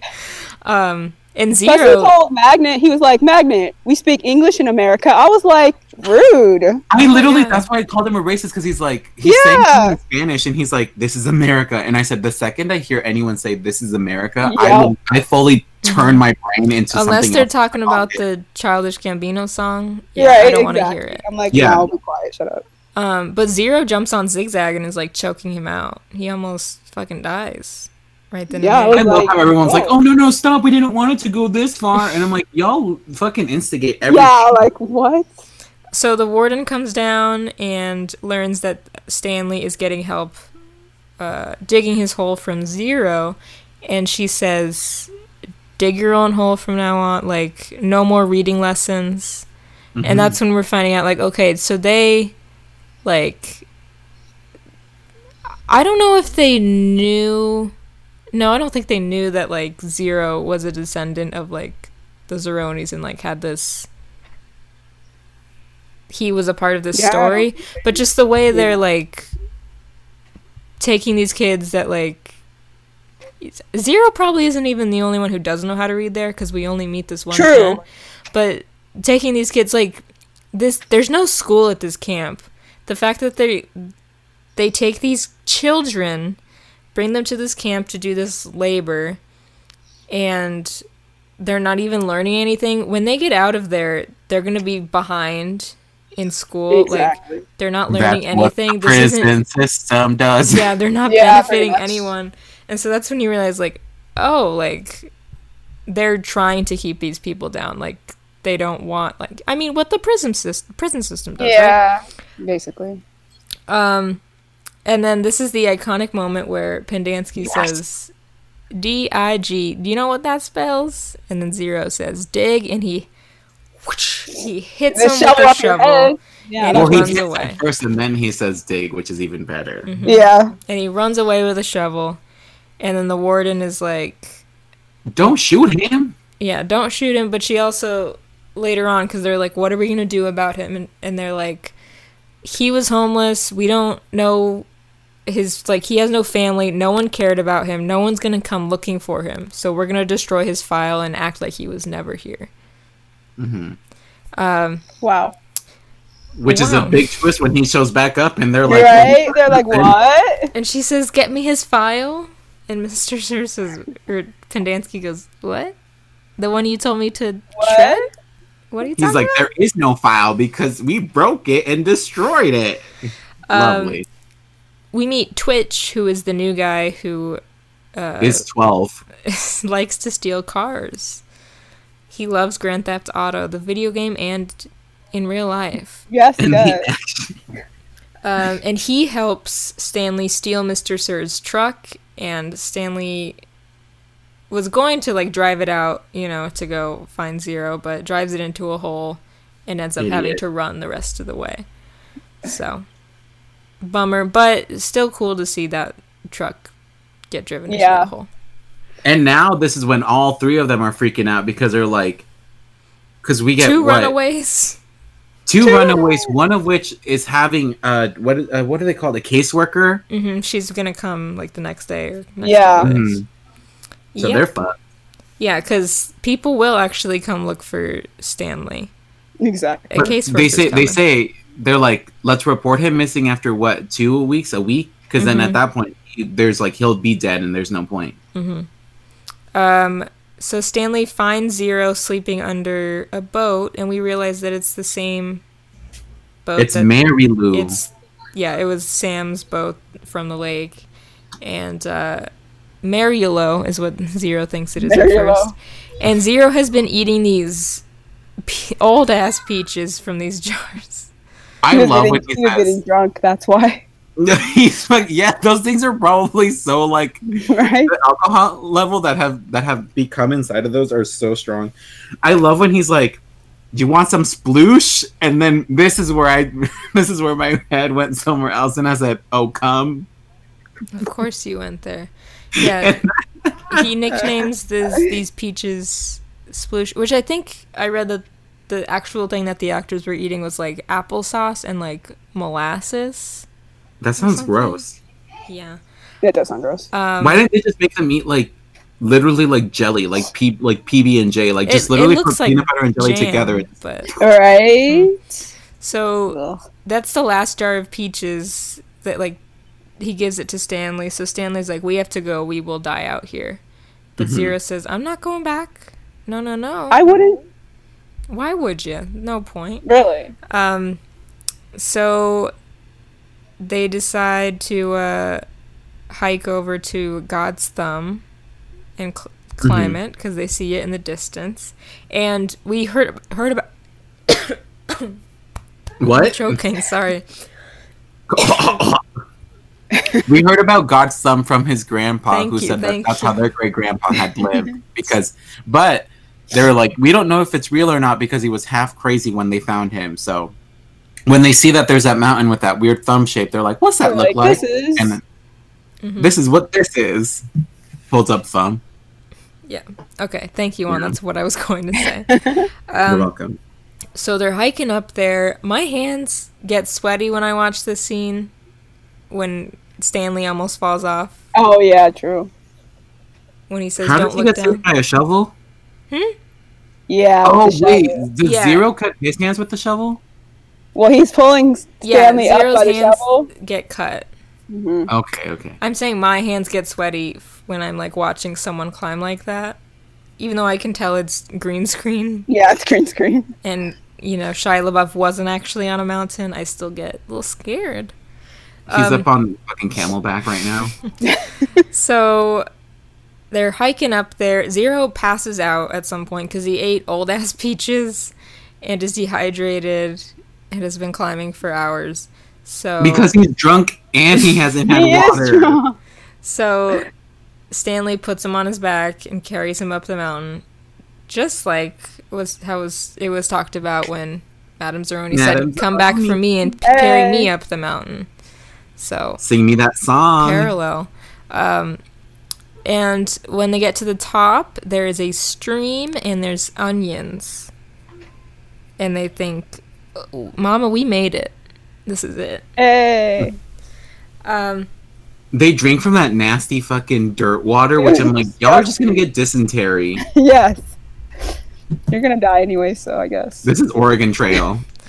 um, back at home, we have Papa Stanley, the the inventor. He found his the cure for foot odor is peaches and onions. Peaches and onions, which are the two foods that have been talked about the most in this movie. So how fun! Um, we have Zero when they're at the top still by the stream. Zero tells Stanley about the shoes and how he stole them. He threw them off the bridge. Then they landed on Stanley, and that's how this whole story started. And Stanley is just like, okay, it's destiny. Like this was supposed to happen. It's fine. Yeah. It's great. And then he sings the song. um, Stanley's lawyer or caseworker, whatever, shows up at camp, and because she's, isn't it they they were supposed to release him, Mm-hmm. and Yeah. but they're like, well, we don't know where he is or something, so she's like, I'm gonna come back with a court order tomorrow. Your ass Because is on he's the following line. the law. Yeah. yeah, so now the three authority figures there are freaking out. They're like, oh, I don't know what we're gonna do. Um, back at the top of the mountain, God's thumb, Stanley says, I'm feeling lucky. We're gonna go look for some treasure, and I know just the hole to look in it for. Oh yeah, he knows the hole. Um, you know, no.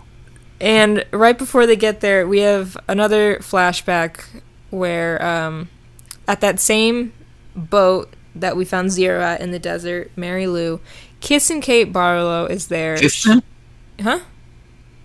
Did you say Kistin? No, I said kissing. Oh, I was like Kistin Kate Barlow. Kissing Kate Barlow is there, and she's uh, on her last legs. There, she's gonna go any any day now, She's any minute tired. now. She's- I would be too. Trout and uh, an old student of hers find her. Catherine, I think is her name. No, Yeah, the little redhead.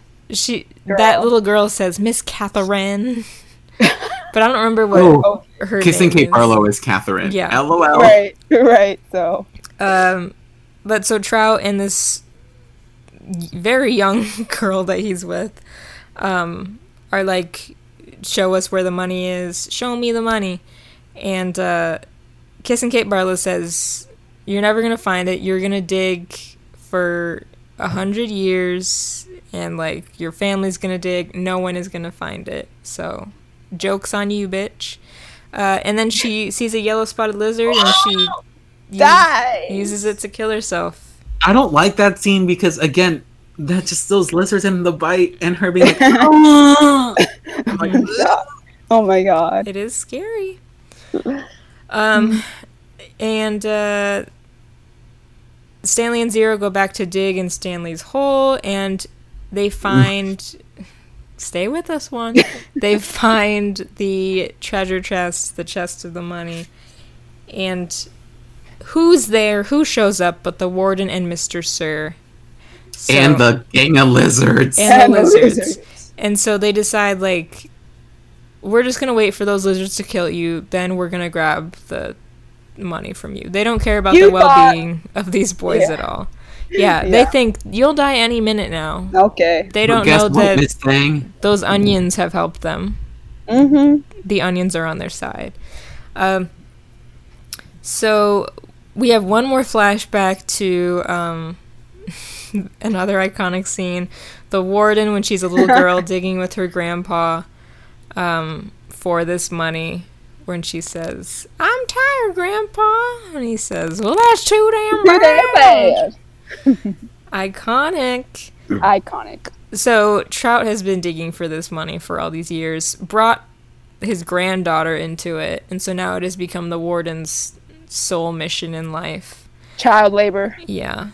So now this is her whole thing, and yeah, now she's u- she's been using these kids under the guise of like, oh, this is a correctional facility, has been using these kids to do that labor to dig up the treasure, and she has no intention of, you know, splitting it with the kids or anything like that. This is for her.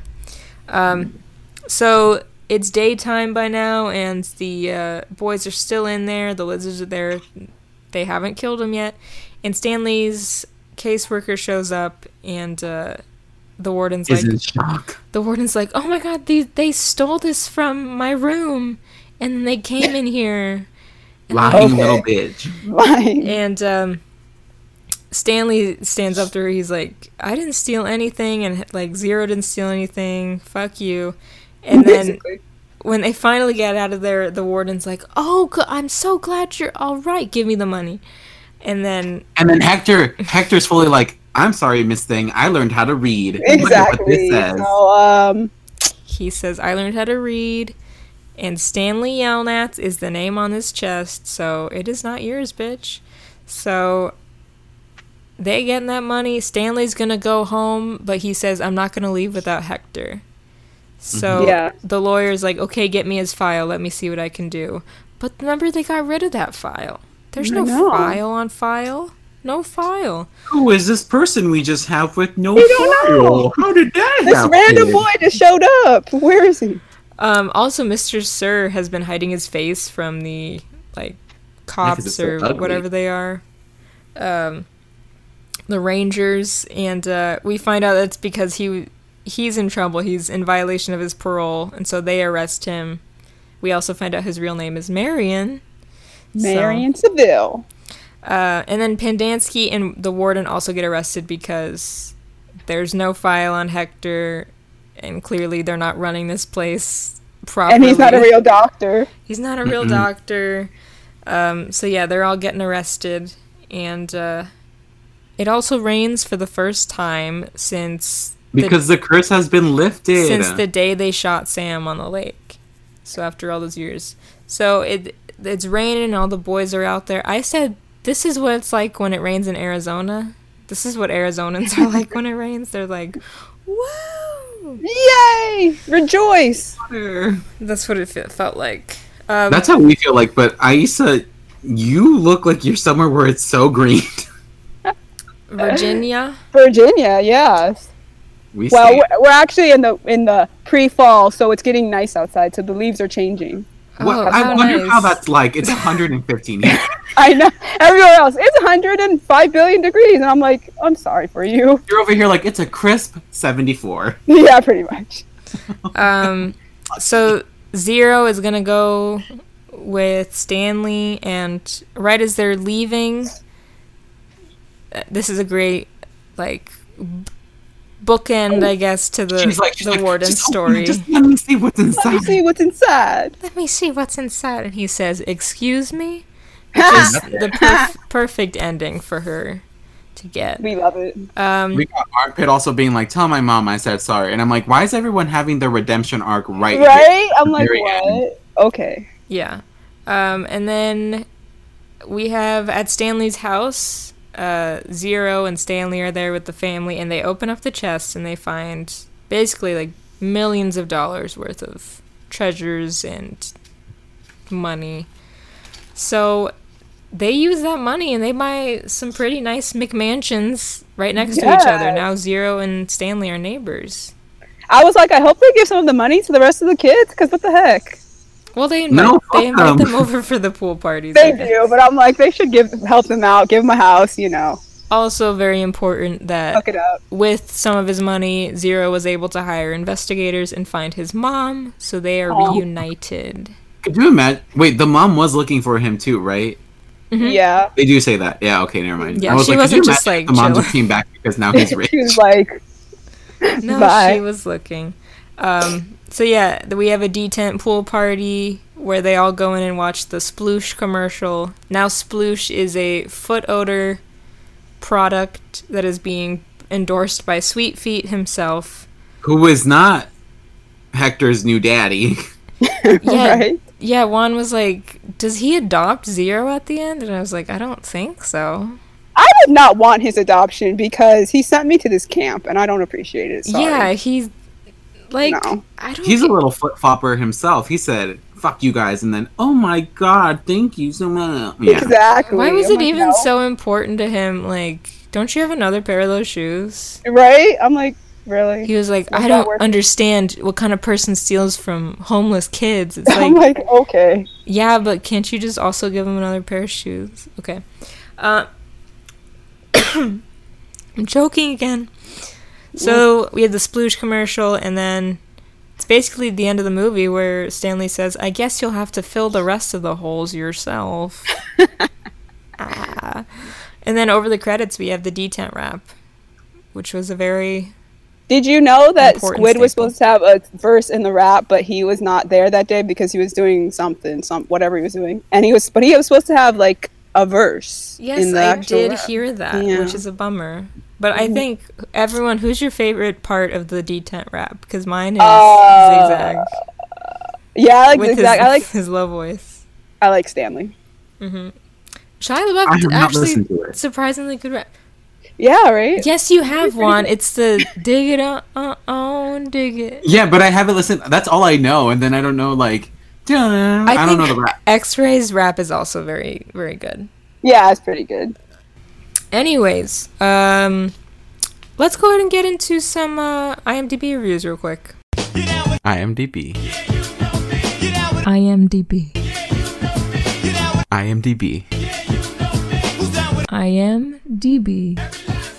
I could find only two reviews that were negative, and everybody else was like 10 out of 10, 9 out of 10. I was like, well, okay. Good. Y'all really love this movie.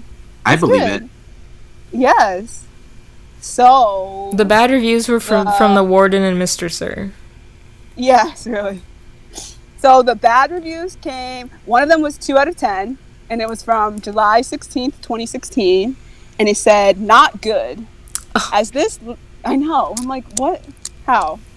As this latest review is going to be buried when it shouldn't be, the reviews should appear in order from the very least typed, which would therefore be the very first one seen to the very first one typed, which would therefore be.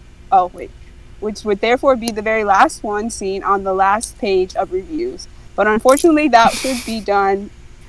But unfortunately, what should be done isn't. You probably won't read this. Just in case you do, I am a massive lover of all things Disney, including this, but only because it is a Disney film. The film is actually long, drawn out, bland, and tedious, with mm. characters to match. Okay, rude. Oh, and there are constant flashbacks that make no sense whatsoever. Okay.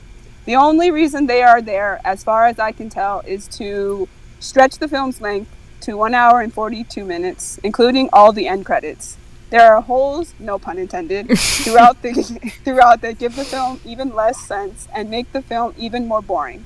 The only good part of the film is the ending. The last five to ten minutes, all right, 15 minutes. Do not see this crap. Two out of ten because it is a Disney film. What in the hell? What? The Wow. flashbacks are so important to the They're so important to this movie. What in the world? Okay. The vocal it's not. gymnastics that that person wrote in is so confusing to me. It's the first one to the last one, but I'm gonna I be the last one. was You're probably like, not gonna read this. I love Disney, but fuck Disney. Fuck What? Disney. I'm like, okay, so great, thanks. I'm glad you hate it. It's wonderful. Great. Yeah.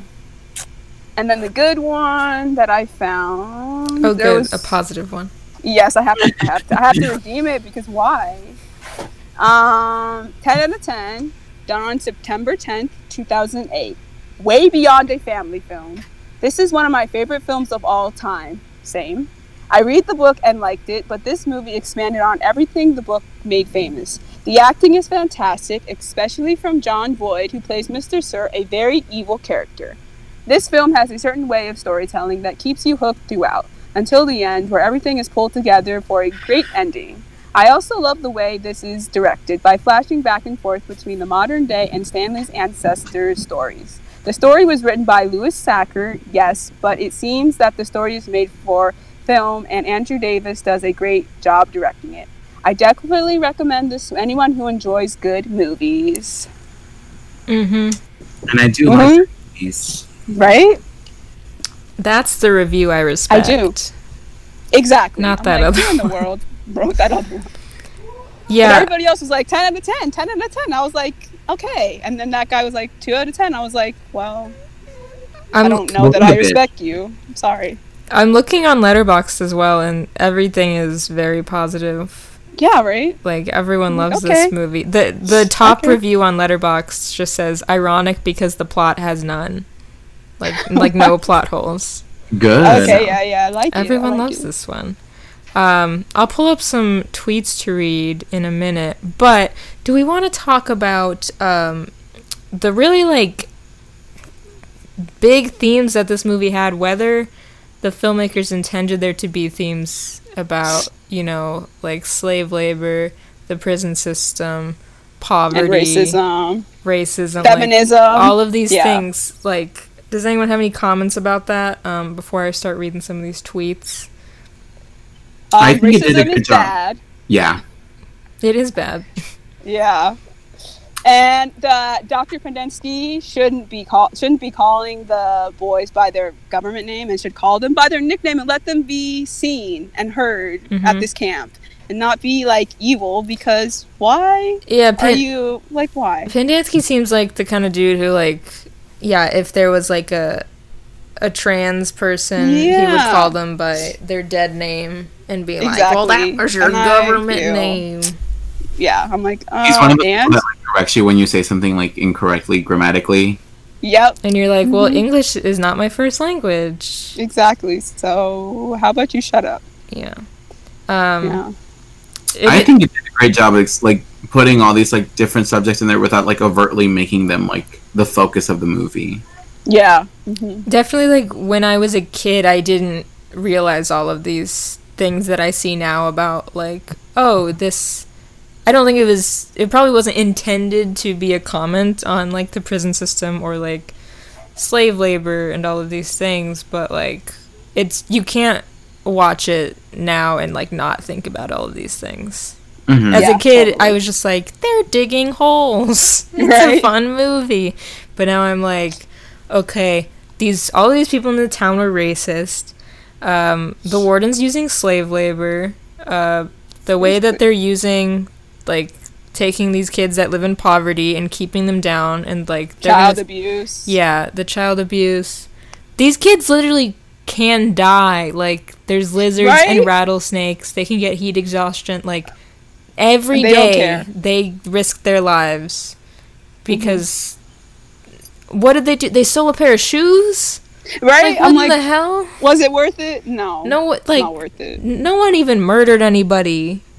Exactly. One stole a car. One All stole some Magnet wanted was some companionship. He just wanted a puppy, and I don't understand why. yeah, Magnet stole a puppy. Like, it, Like, Magnet stole a puppy. yeah, he talks about how he had it like under his shirt and it I started like- barking. that's not worth digging holes for 18 months. Oh my god. Yeah, no one. Who not- knows what their sentences are? Yeah. Oh, oh yeah, yeah. How many months? Yeah. Yeah. Yeah, I mean, we know X-Ray's been there the longest. I don't think we know wh- what he Yeah, did that's true. to get He's in been there, there for five years. Yeah, I don't think we ever hear what yeah, he don't. did, but yeah. um, and then I would assume, I think in that second book, um, when they talk about like armpit and X-ray, uh, post Camp Green Lake, I assume it touches on. I think I read a little bit that it touches on like how hard it is for them now post Camp Green Lake because Oh, okay. they are like I I probably will end up reading it. Maybe I should reread Holes and then go to the second Yeah, one. that's it. Because Yeah. what the trauma or the fact that like the situation that they get put in is like making their lives harder now because of it. Making their lives harder. I mean, it maybe it also touches on trauma. I just I thought I saw someone like make a comment about that. Um, and I I saw someone say that there was like a like a scene in the book that dealt with like the police and that how like it just talked about how these kids' lives are harder because of Camp Green Lake, but Oh shit. maybe I'll read it and I'll report back. Um, I would also like to say I know like Aisa has a review on her YouTube channel about holes and like I do. dives into the nitty gritty of everything. I also watched. Um, there's a YouTube video that came out recently. Um, let me find her name. But it's a video essay talking about holes and like the like prison system and like the racism. Yeah, it's called Holes in the Prison Industrial Complex and the it's by it's a video essay and it's by a YouTuber named Yara Zaid. So we'll Yeah, we'll tweet okay. that out. Um, and she has other great video essays. There's one on like Lizzie McGuire and like Hilary Duff being typecast. There's other ones. that- Oh, true. So Hilary Duff was always just falling on stuff. She was. That was her character. Oh, but um, but tweets. Okay, so we do have uh, some tweets. I know. I think the first person that tweeted us was Emily. So I'm gonna read Emily's tweets about holes. These are from at Emily Jean Palmer.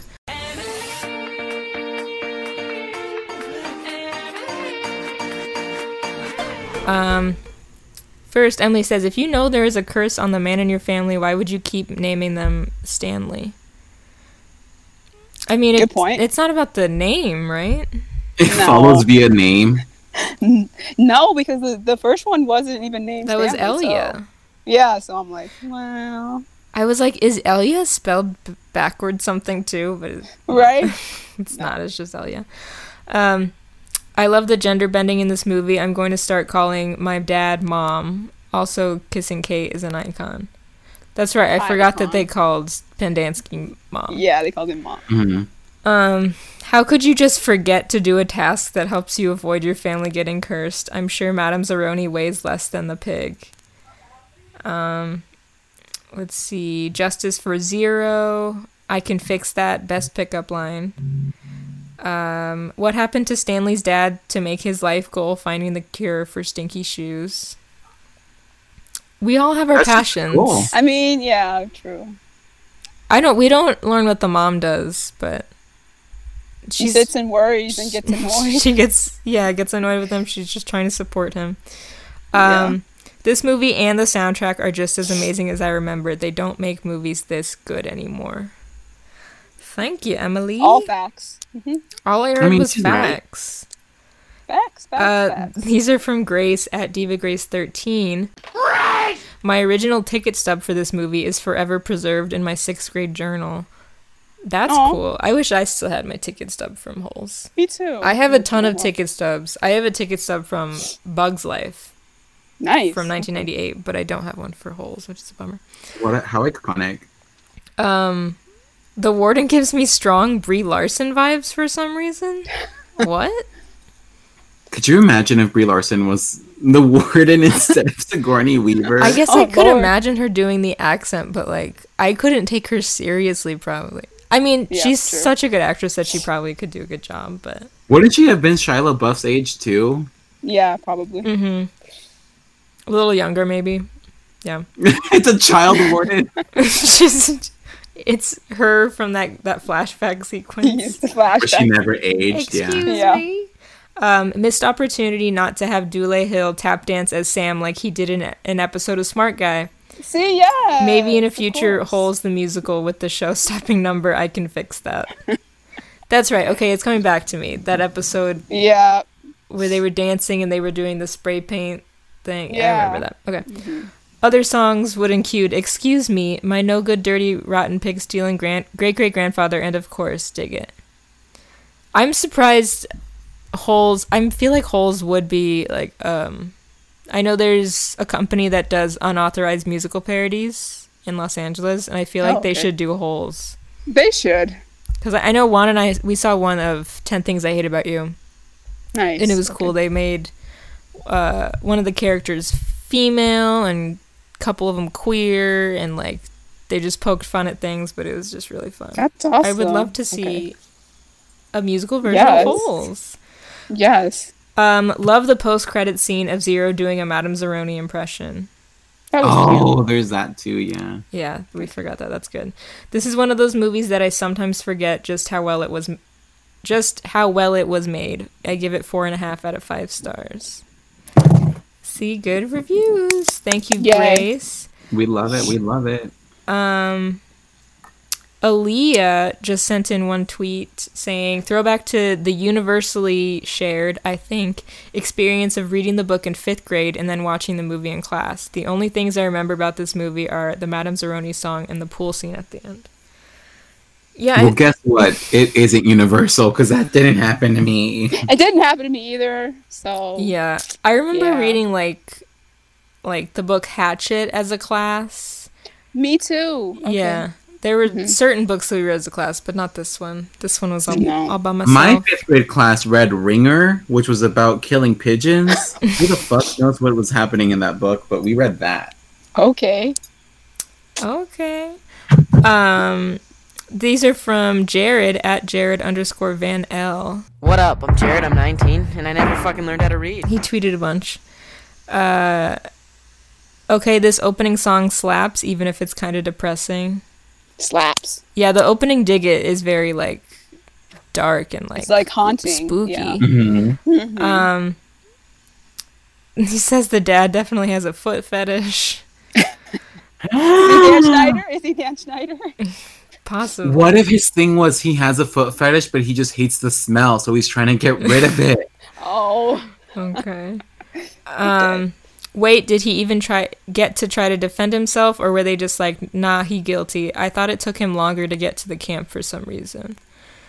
When you're I mean, he's poor. yeah, when you're poor, I mean, I mean, if he was poor and a person of color, he would have even Right? quicker. But they give him a, a small little trial there. Um, are they dehydrating these children thirsty for 18 months?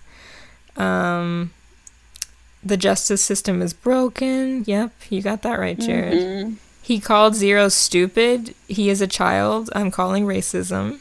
See? Um, let's see, let's see. How early are they waking up at? Also, how did I watch this as a kid without getting low key freaked out? Um, let's see. Let's see. Stanley is a cinnamon bun. He did not deserve this. Cinnamon bun. Jared stands Stanley. That lizard was bad CGI even by early 2000 standards. But when I was a kid, I was like, "That's so cool." Yeah, I me too. it was It was so cool. Yeah. Um, let's see. Wow, he tweeted a lot. Is this Dr. Nigel Thornberry? He looks like Nigel Thornberry and sounds like he could do a good impression of him.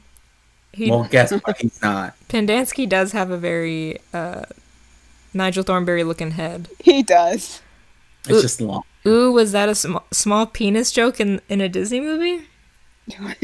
Was there something that could have been a penis joke? I don't know. I was listening and did not hear. I always remember when Warden says like, like she says like, "You jackasses," blah blah blah. I remember always Yeah. being like, Couchers. "She said it." yeah. Like when I was a kid, I was like, "Ooh, she said a bad word." Um, let's see. I'm gonna. Jared did say that I could jump to the last one because he knows he tweeted a bunch. Um. Jared is a stan. It's okay. Uh, oh, it's sploosh. Still not a fan of that word, but yay, I love having all of the other guys live with them in the end. Overall, I love this movie. Five out of five stars. Shia LaBeouf was so good, and as was everyone else, and the soundtrack is amazing. I think if this ever got remade today, I'd love to see it as a mini series, so more time could be dedicated to all of the characters and storylines from the past. That's I a like good that. idea, yeah. Yeah. Mm-hmm. I'm sure Ryan Murphy is working on it right now. No. Yep. Get Sure. the person who American did Horror Story holes. He's trying to get the rights. Yeah, that's true. Get the people that did Watchmen. That'd be good. Yeah, that'd be cool. Um, and then the last thing I'm gonna say is that Grace, who we mentioned before, she tweeted us um, saying that this tweet that I'm about to read is zero discovering sploosh in the middle of nowhere, and it's the Charlie Puth tweet from yesterday. Where he says, I always forget that peaches exist, but man, every time I eat one, it's such an experience. Love it when it drips down all over my face. What a treat. What? Okay. Okay. That's something that Charlie Puth tweeted yesterday.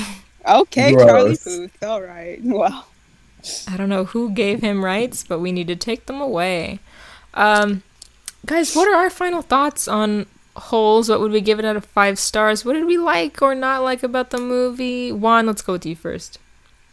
I honestly, um, having to rewatch it, I really like this movie. I think it's again a solid movie. I have no idea. You brought it up how it didn't win any awards. I'm surprised that it didn't because it was really good. Mm-hmm. Mm-hmm. Again, it stands up really well. Like, not a lot of movies age well because you watch them and they're like, "Oh, this is just nostalgia" or blah blah blah blah. This one ages really well.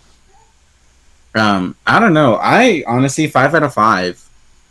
Banger. I can't give it less than that because there's nothing wrong with it. Mm-hmm. All I heard was facts. Yeah. yep. All facts. All facts. Aisa, what about you? 10 out of 10. Amazing movie. Stands. Stands. Holds up Mm-hmm. forever. One of the best film to movie or book to movie adaptations that I've seen. It's I would incredible. Everybody should watch it. You should all stand it. It's amazing. Second favorite movie of all time. If you want to hear me blabber on about holes forever, you should follow me on Instagram, and I'll talk about it for the rest of my life. And I know Okay. you you keep up with Khleo Thomas a lot because I know he does like Twitch I streams a lot and do, stuff. yeah. So he's still doing well. He wore the he wore the jumpsuit like three Mhm. months ago on Twitch, and he had like, this has the jumpsuit. And it still fits him. And I was like, wow, this man. Tiny the body. hell? Yes, I was like, dang. He got taller, but apparently this jumpsuit just fits. It I was just like, evens okay. out. Yeah, Um, that's where I got my T-shirt from. So, yeah, Yeah. follow him too. Shout out to Khleo Thomas because he's awesome. Yes. And also everyone says he has nice hands now. I saw. Yeah. And he's requesting he posts hand pics. Yes, So go check out Hand his pics. his Go check nice it out. hands. his nice hands. I'm looking him up right now so I can see his nice hands. Go to, just go to his Instagram. Go to his, go to his Instagram. Um, yeah, while Juan does that, I'll say five out of five. So good. I was worried that it might not hold up as well as I remember it. You know, not be as good as I remember it, but it was so good. And now, like, thinking about all the layers, like, it's not just about these kids digging holes. There's, like, so many layers of, like, the justice system or, like, patriarchy and racism and all of these things that it comments on and uh, it's so good. I think maybe there should just be like award ceremonies for like children and family movies, Right. because then yeah. this would have won like that award. Because kids, I mean, it's the same way I feel about True Confessions that it needed to be awarded like awards because it was so amazing. So I don't know. yeah, like kids movies, except for like animated movies, never really get nominated for anything. So maybe we should Yeah. just make one for that. Juan is looking at hand picks. I know he is. He does have really pretty hands. He does, right? okay. See, we all agree. So yeah, we basically say this is this has to be one of the best reviewed movies we've done on the podcast then. The fact that both Juan and I agree that it's 5 out of 5. We love Like it. I didn't even give it like a 4.8. I Yeah, gave like it a has that ever You gave it a happened? solid five. I think maybe maybe on like a Hocus Pocus or something, maybe we both gave it like 5 out of 5 or something, but But that's hocus But- pocus. so y- y'all Sure. know this is just Iconic. iconic. This is so good. Peak cinema. So, the best. yes. The flavor. Stan holes for clear skin. Um That's right. Aisa, before we go, do you want to plug anything? Where can people follow you, watch your YouTube stuff, anything? You can follow me on Instagram at Ice Turtle Girl and on Twitter at Ice Dog 49 and on YouTube at Ice Turtle Girl. Got it. Everyone I go was watch. waiting for a third animal. Hmm? What'd you say, Juan? I said I was waiting for like another animal. Like we You got ice another turtle, animal? we got ice dog, and now we ice. have Ice Tiger Oh, I didn't even think of that. Interesting. and now it's Ice Lily. Yes. Yes. Make all your social medias different, different ice somethings. Ice Tree. Well, thank you, Aisa, for joining us. We You're obviously welcome. had to ask you because we know you're a whole stan, so Yes. couldn't do this episode without you. So Live and breathe the movie. live yes. and breathe. Thank you so much. And um yeah, I don't know. Continued success on all of your podcast endeavors. Yeah, thank you so much for uh, always following us and keeping in touch. We really appreciate it. You've always been Love very kind to us. Thank you. Yeah. All right, and then uh, Juan, you and I will do an outro. So, what people will listen to now is gonna be uh, us outroing the episode. All right, bye everyone. Bye. Mm, What a lovely episode. What a lovely Wow. time. I think we all learned something here today. And I think that something is Aisa lives in paradise while we're living in actual hell. Well, global warming is real. Yeah. Global warming is real. Although e- East Coast, I mean Virginia doesn't really, I don't think, deal with the hurricanes Is that on the as East much, Coast? but yeah. I thought Virginia was like in the middle. No. No, Virginia's East Coast. Um Wait, it is in the middle because there's east. Nope. There's There's East Virginia. In West Virginia. There's West no, Virginia as well, and in Virginia. I know that there's North Virginia and South Virginia, right? No, those are the Carolinas. What? Then there is a East Virginia and a West Virginia? there's Virginia and there's West Virginia. And then there's and then we also and then there's Meat North Virginia. Dakota. Meat, Meat Virginia, Virginia? the song. Oh, Meat Virginia. She's I thought it was like what state is Meat Ham? Virginia? Pork, like that kind of meat. Meat Virginia. That was good. yeah, Virginia is on the East Coast. I was gonna say I don't think they get like hurricanes and stuff as bad as a lot of the other states, but No, no, no. I think that's just Florida and like that like panhandle area. I don't think they I think what was that hurricane that ripped up New Jersey? Sandy? hmm I think Sandy was like a rarity. that was New York and New Jersey, and yeah. Anyways, yeah. Speaking of hurricanes, hope everyone's staying safe. And hurricanes scare me, and I'm sorry that people have to go through that. Yeah, just remember that it you could end up you could end up like that movie Crawl I knew you were gonna talk about crawl. where a bunch of alligators go into the hurricane and follow it. So as long as you're not in the movie Crawl, I think you're you might be a little. I, w- I don't want to say that. I don't think you're gonna be better, but like at least it's not alligators. At least. I always look on the bright side, right? Um, Yeah. Anyways, we're here to do our outro, so we're gonna start out our outro by um, shouting out the one, the only.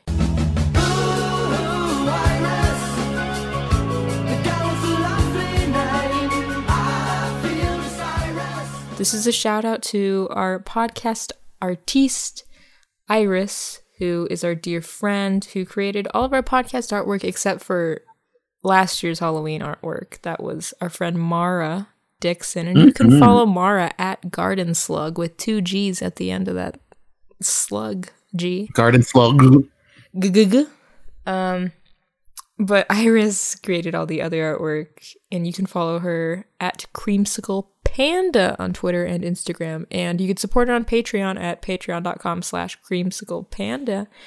Um, speaking of Halloween artwork, we're working on things, so stay tuned. It's almost I literally forgot, and I was like, "What the fuck are we working on?" And then I remember. It's almost October. we need to talk about that so I can prep, And so I can go get on prep and get ready. you know, good for you for being prepared and safe. You know Um, what? I think everyone should be on prep. it's uh it's almost october and just because there's a pandemic and you and i won't be like in person We're worlds away right now. we're we're still gonna give y'all some nice halloween content so stay tuned for that anyways um you can follow We're gonna both try drag on Ye- camera. you can follow actually i was trying to think because i had a costume idea but i feel like i you don't should want be Lady Gaga when he did drag. When she did drag. I don't want to. Ew, what was the name? It was like some Italian. I remember. Antonio De Milo. oh, ew. Um, there the original Halloween costume I was gonna do this year. I might not do because I feel like I want to do it in person. Not that it was like anything super special or anything, but now I feel Yeah, like I want to. No. Now I just feel like I want to do something that I could just very easily do, like with stuff I already have. So I could literally just pull out my ghost costume and be a ghost. Yeah, maybe we should just do like costumes of- stuff we already have or something. Oh my could still be god! Like uh, what is it called? That like uh, that Dada. What is it thing? What is that thing when you draw the legs and then someone else draws the torso and then someone else Oh. draws the head? We called those a squiggle at my school. Really? Well, they have like a proper name. I'm They're sure like they some- do. I was just like thinking of like when you get a like paper and it has like like an arrow and then you have to draw the rest of it like or it has like the start of a shape and you have to create something like a skyline or like just anything. Yeah, but we can do something like that, but with Halloween costumes. What like we like we do something to each other's? Yeah, like, like we like we pick each other's like bottom and then each each other's like middle, and then each other's head. So we're like, I could be like your Zed, uh, your Zed's pants, but your Evie's shoulders, your Evie's torso, But I already your- had an idea. and your in your Shark Boy's head. but I had an idea for a costume I could do homemade Oh, okay, never mind. of stuff I have. Anyways, we'll talk more about this later. Point is, Halloween stuff is coming, so get excited for next month. Um, but anyways, you can follow us everywhere at Planet Weird Pod. And if you want to support the show, please leave a rating and review on Apple Podcasts. That'd be super cool. Even if you don't want to write a review, just rate it five stars real quick. Takes no time. Um, make sure you're subscribed wherever you are listening. Uh, YouTube, we're gonna have YouTube videos coming soon. Um, it's it was kind of hectic this week to do um any YouTube related stuff because having a guest on, but I do have some stuff to talk to you about for our new newest YouTube video, like what we will be recording. Ooh. So. So that'll be exciting. So make sure you're subscribed over there. There's a link in the description. Yes, Juan. Thank you for raising the hand. So it's called an an exquisite corpse, Oh, okay. where Um, you do where someone does the bottom, the middle, and someone else does the top. Got it. Shout out to the people that support us on Anchor. Um, that is Emily Palmer, Alexa Pratt, Natalie Hernandez, and Ivy Greenlake, like the camp.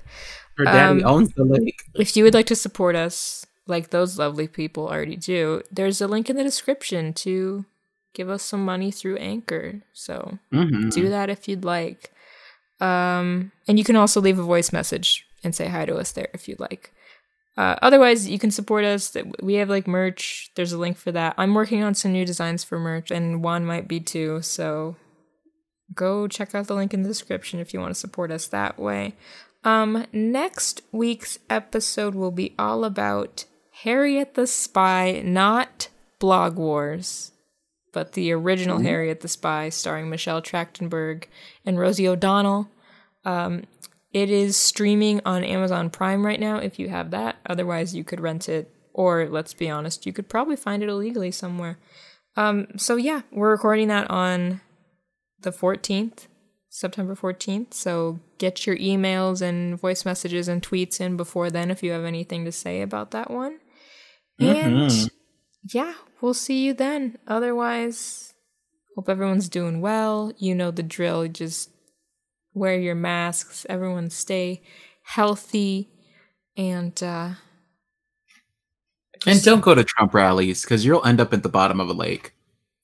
Just remember that uh you know, we're not looking for anything. We're building character. I was trying to think And of a quote just from there. fucking life. Yeah. We're not looking for anything, we're building character. Just remember that if you exploit children for your personal gain like that, like the warden did, karma's got his kiss for you. And that karma and Karma's name is Kissing Kate Barlow. Mm-hmm. Anyways, um goodbye and be well everyone. Anyways, just goodbye. Okay, bye. I don't know, I didn't have anything else to say. Goodbye everyone. and here's the D-tent rap. Goodbye. Ooh.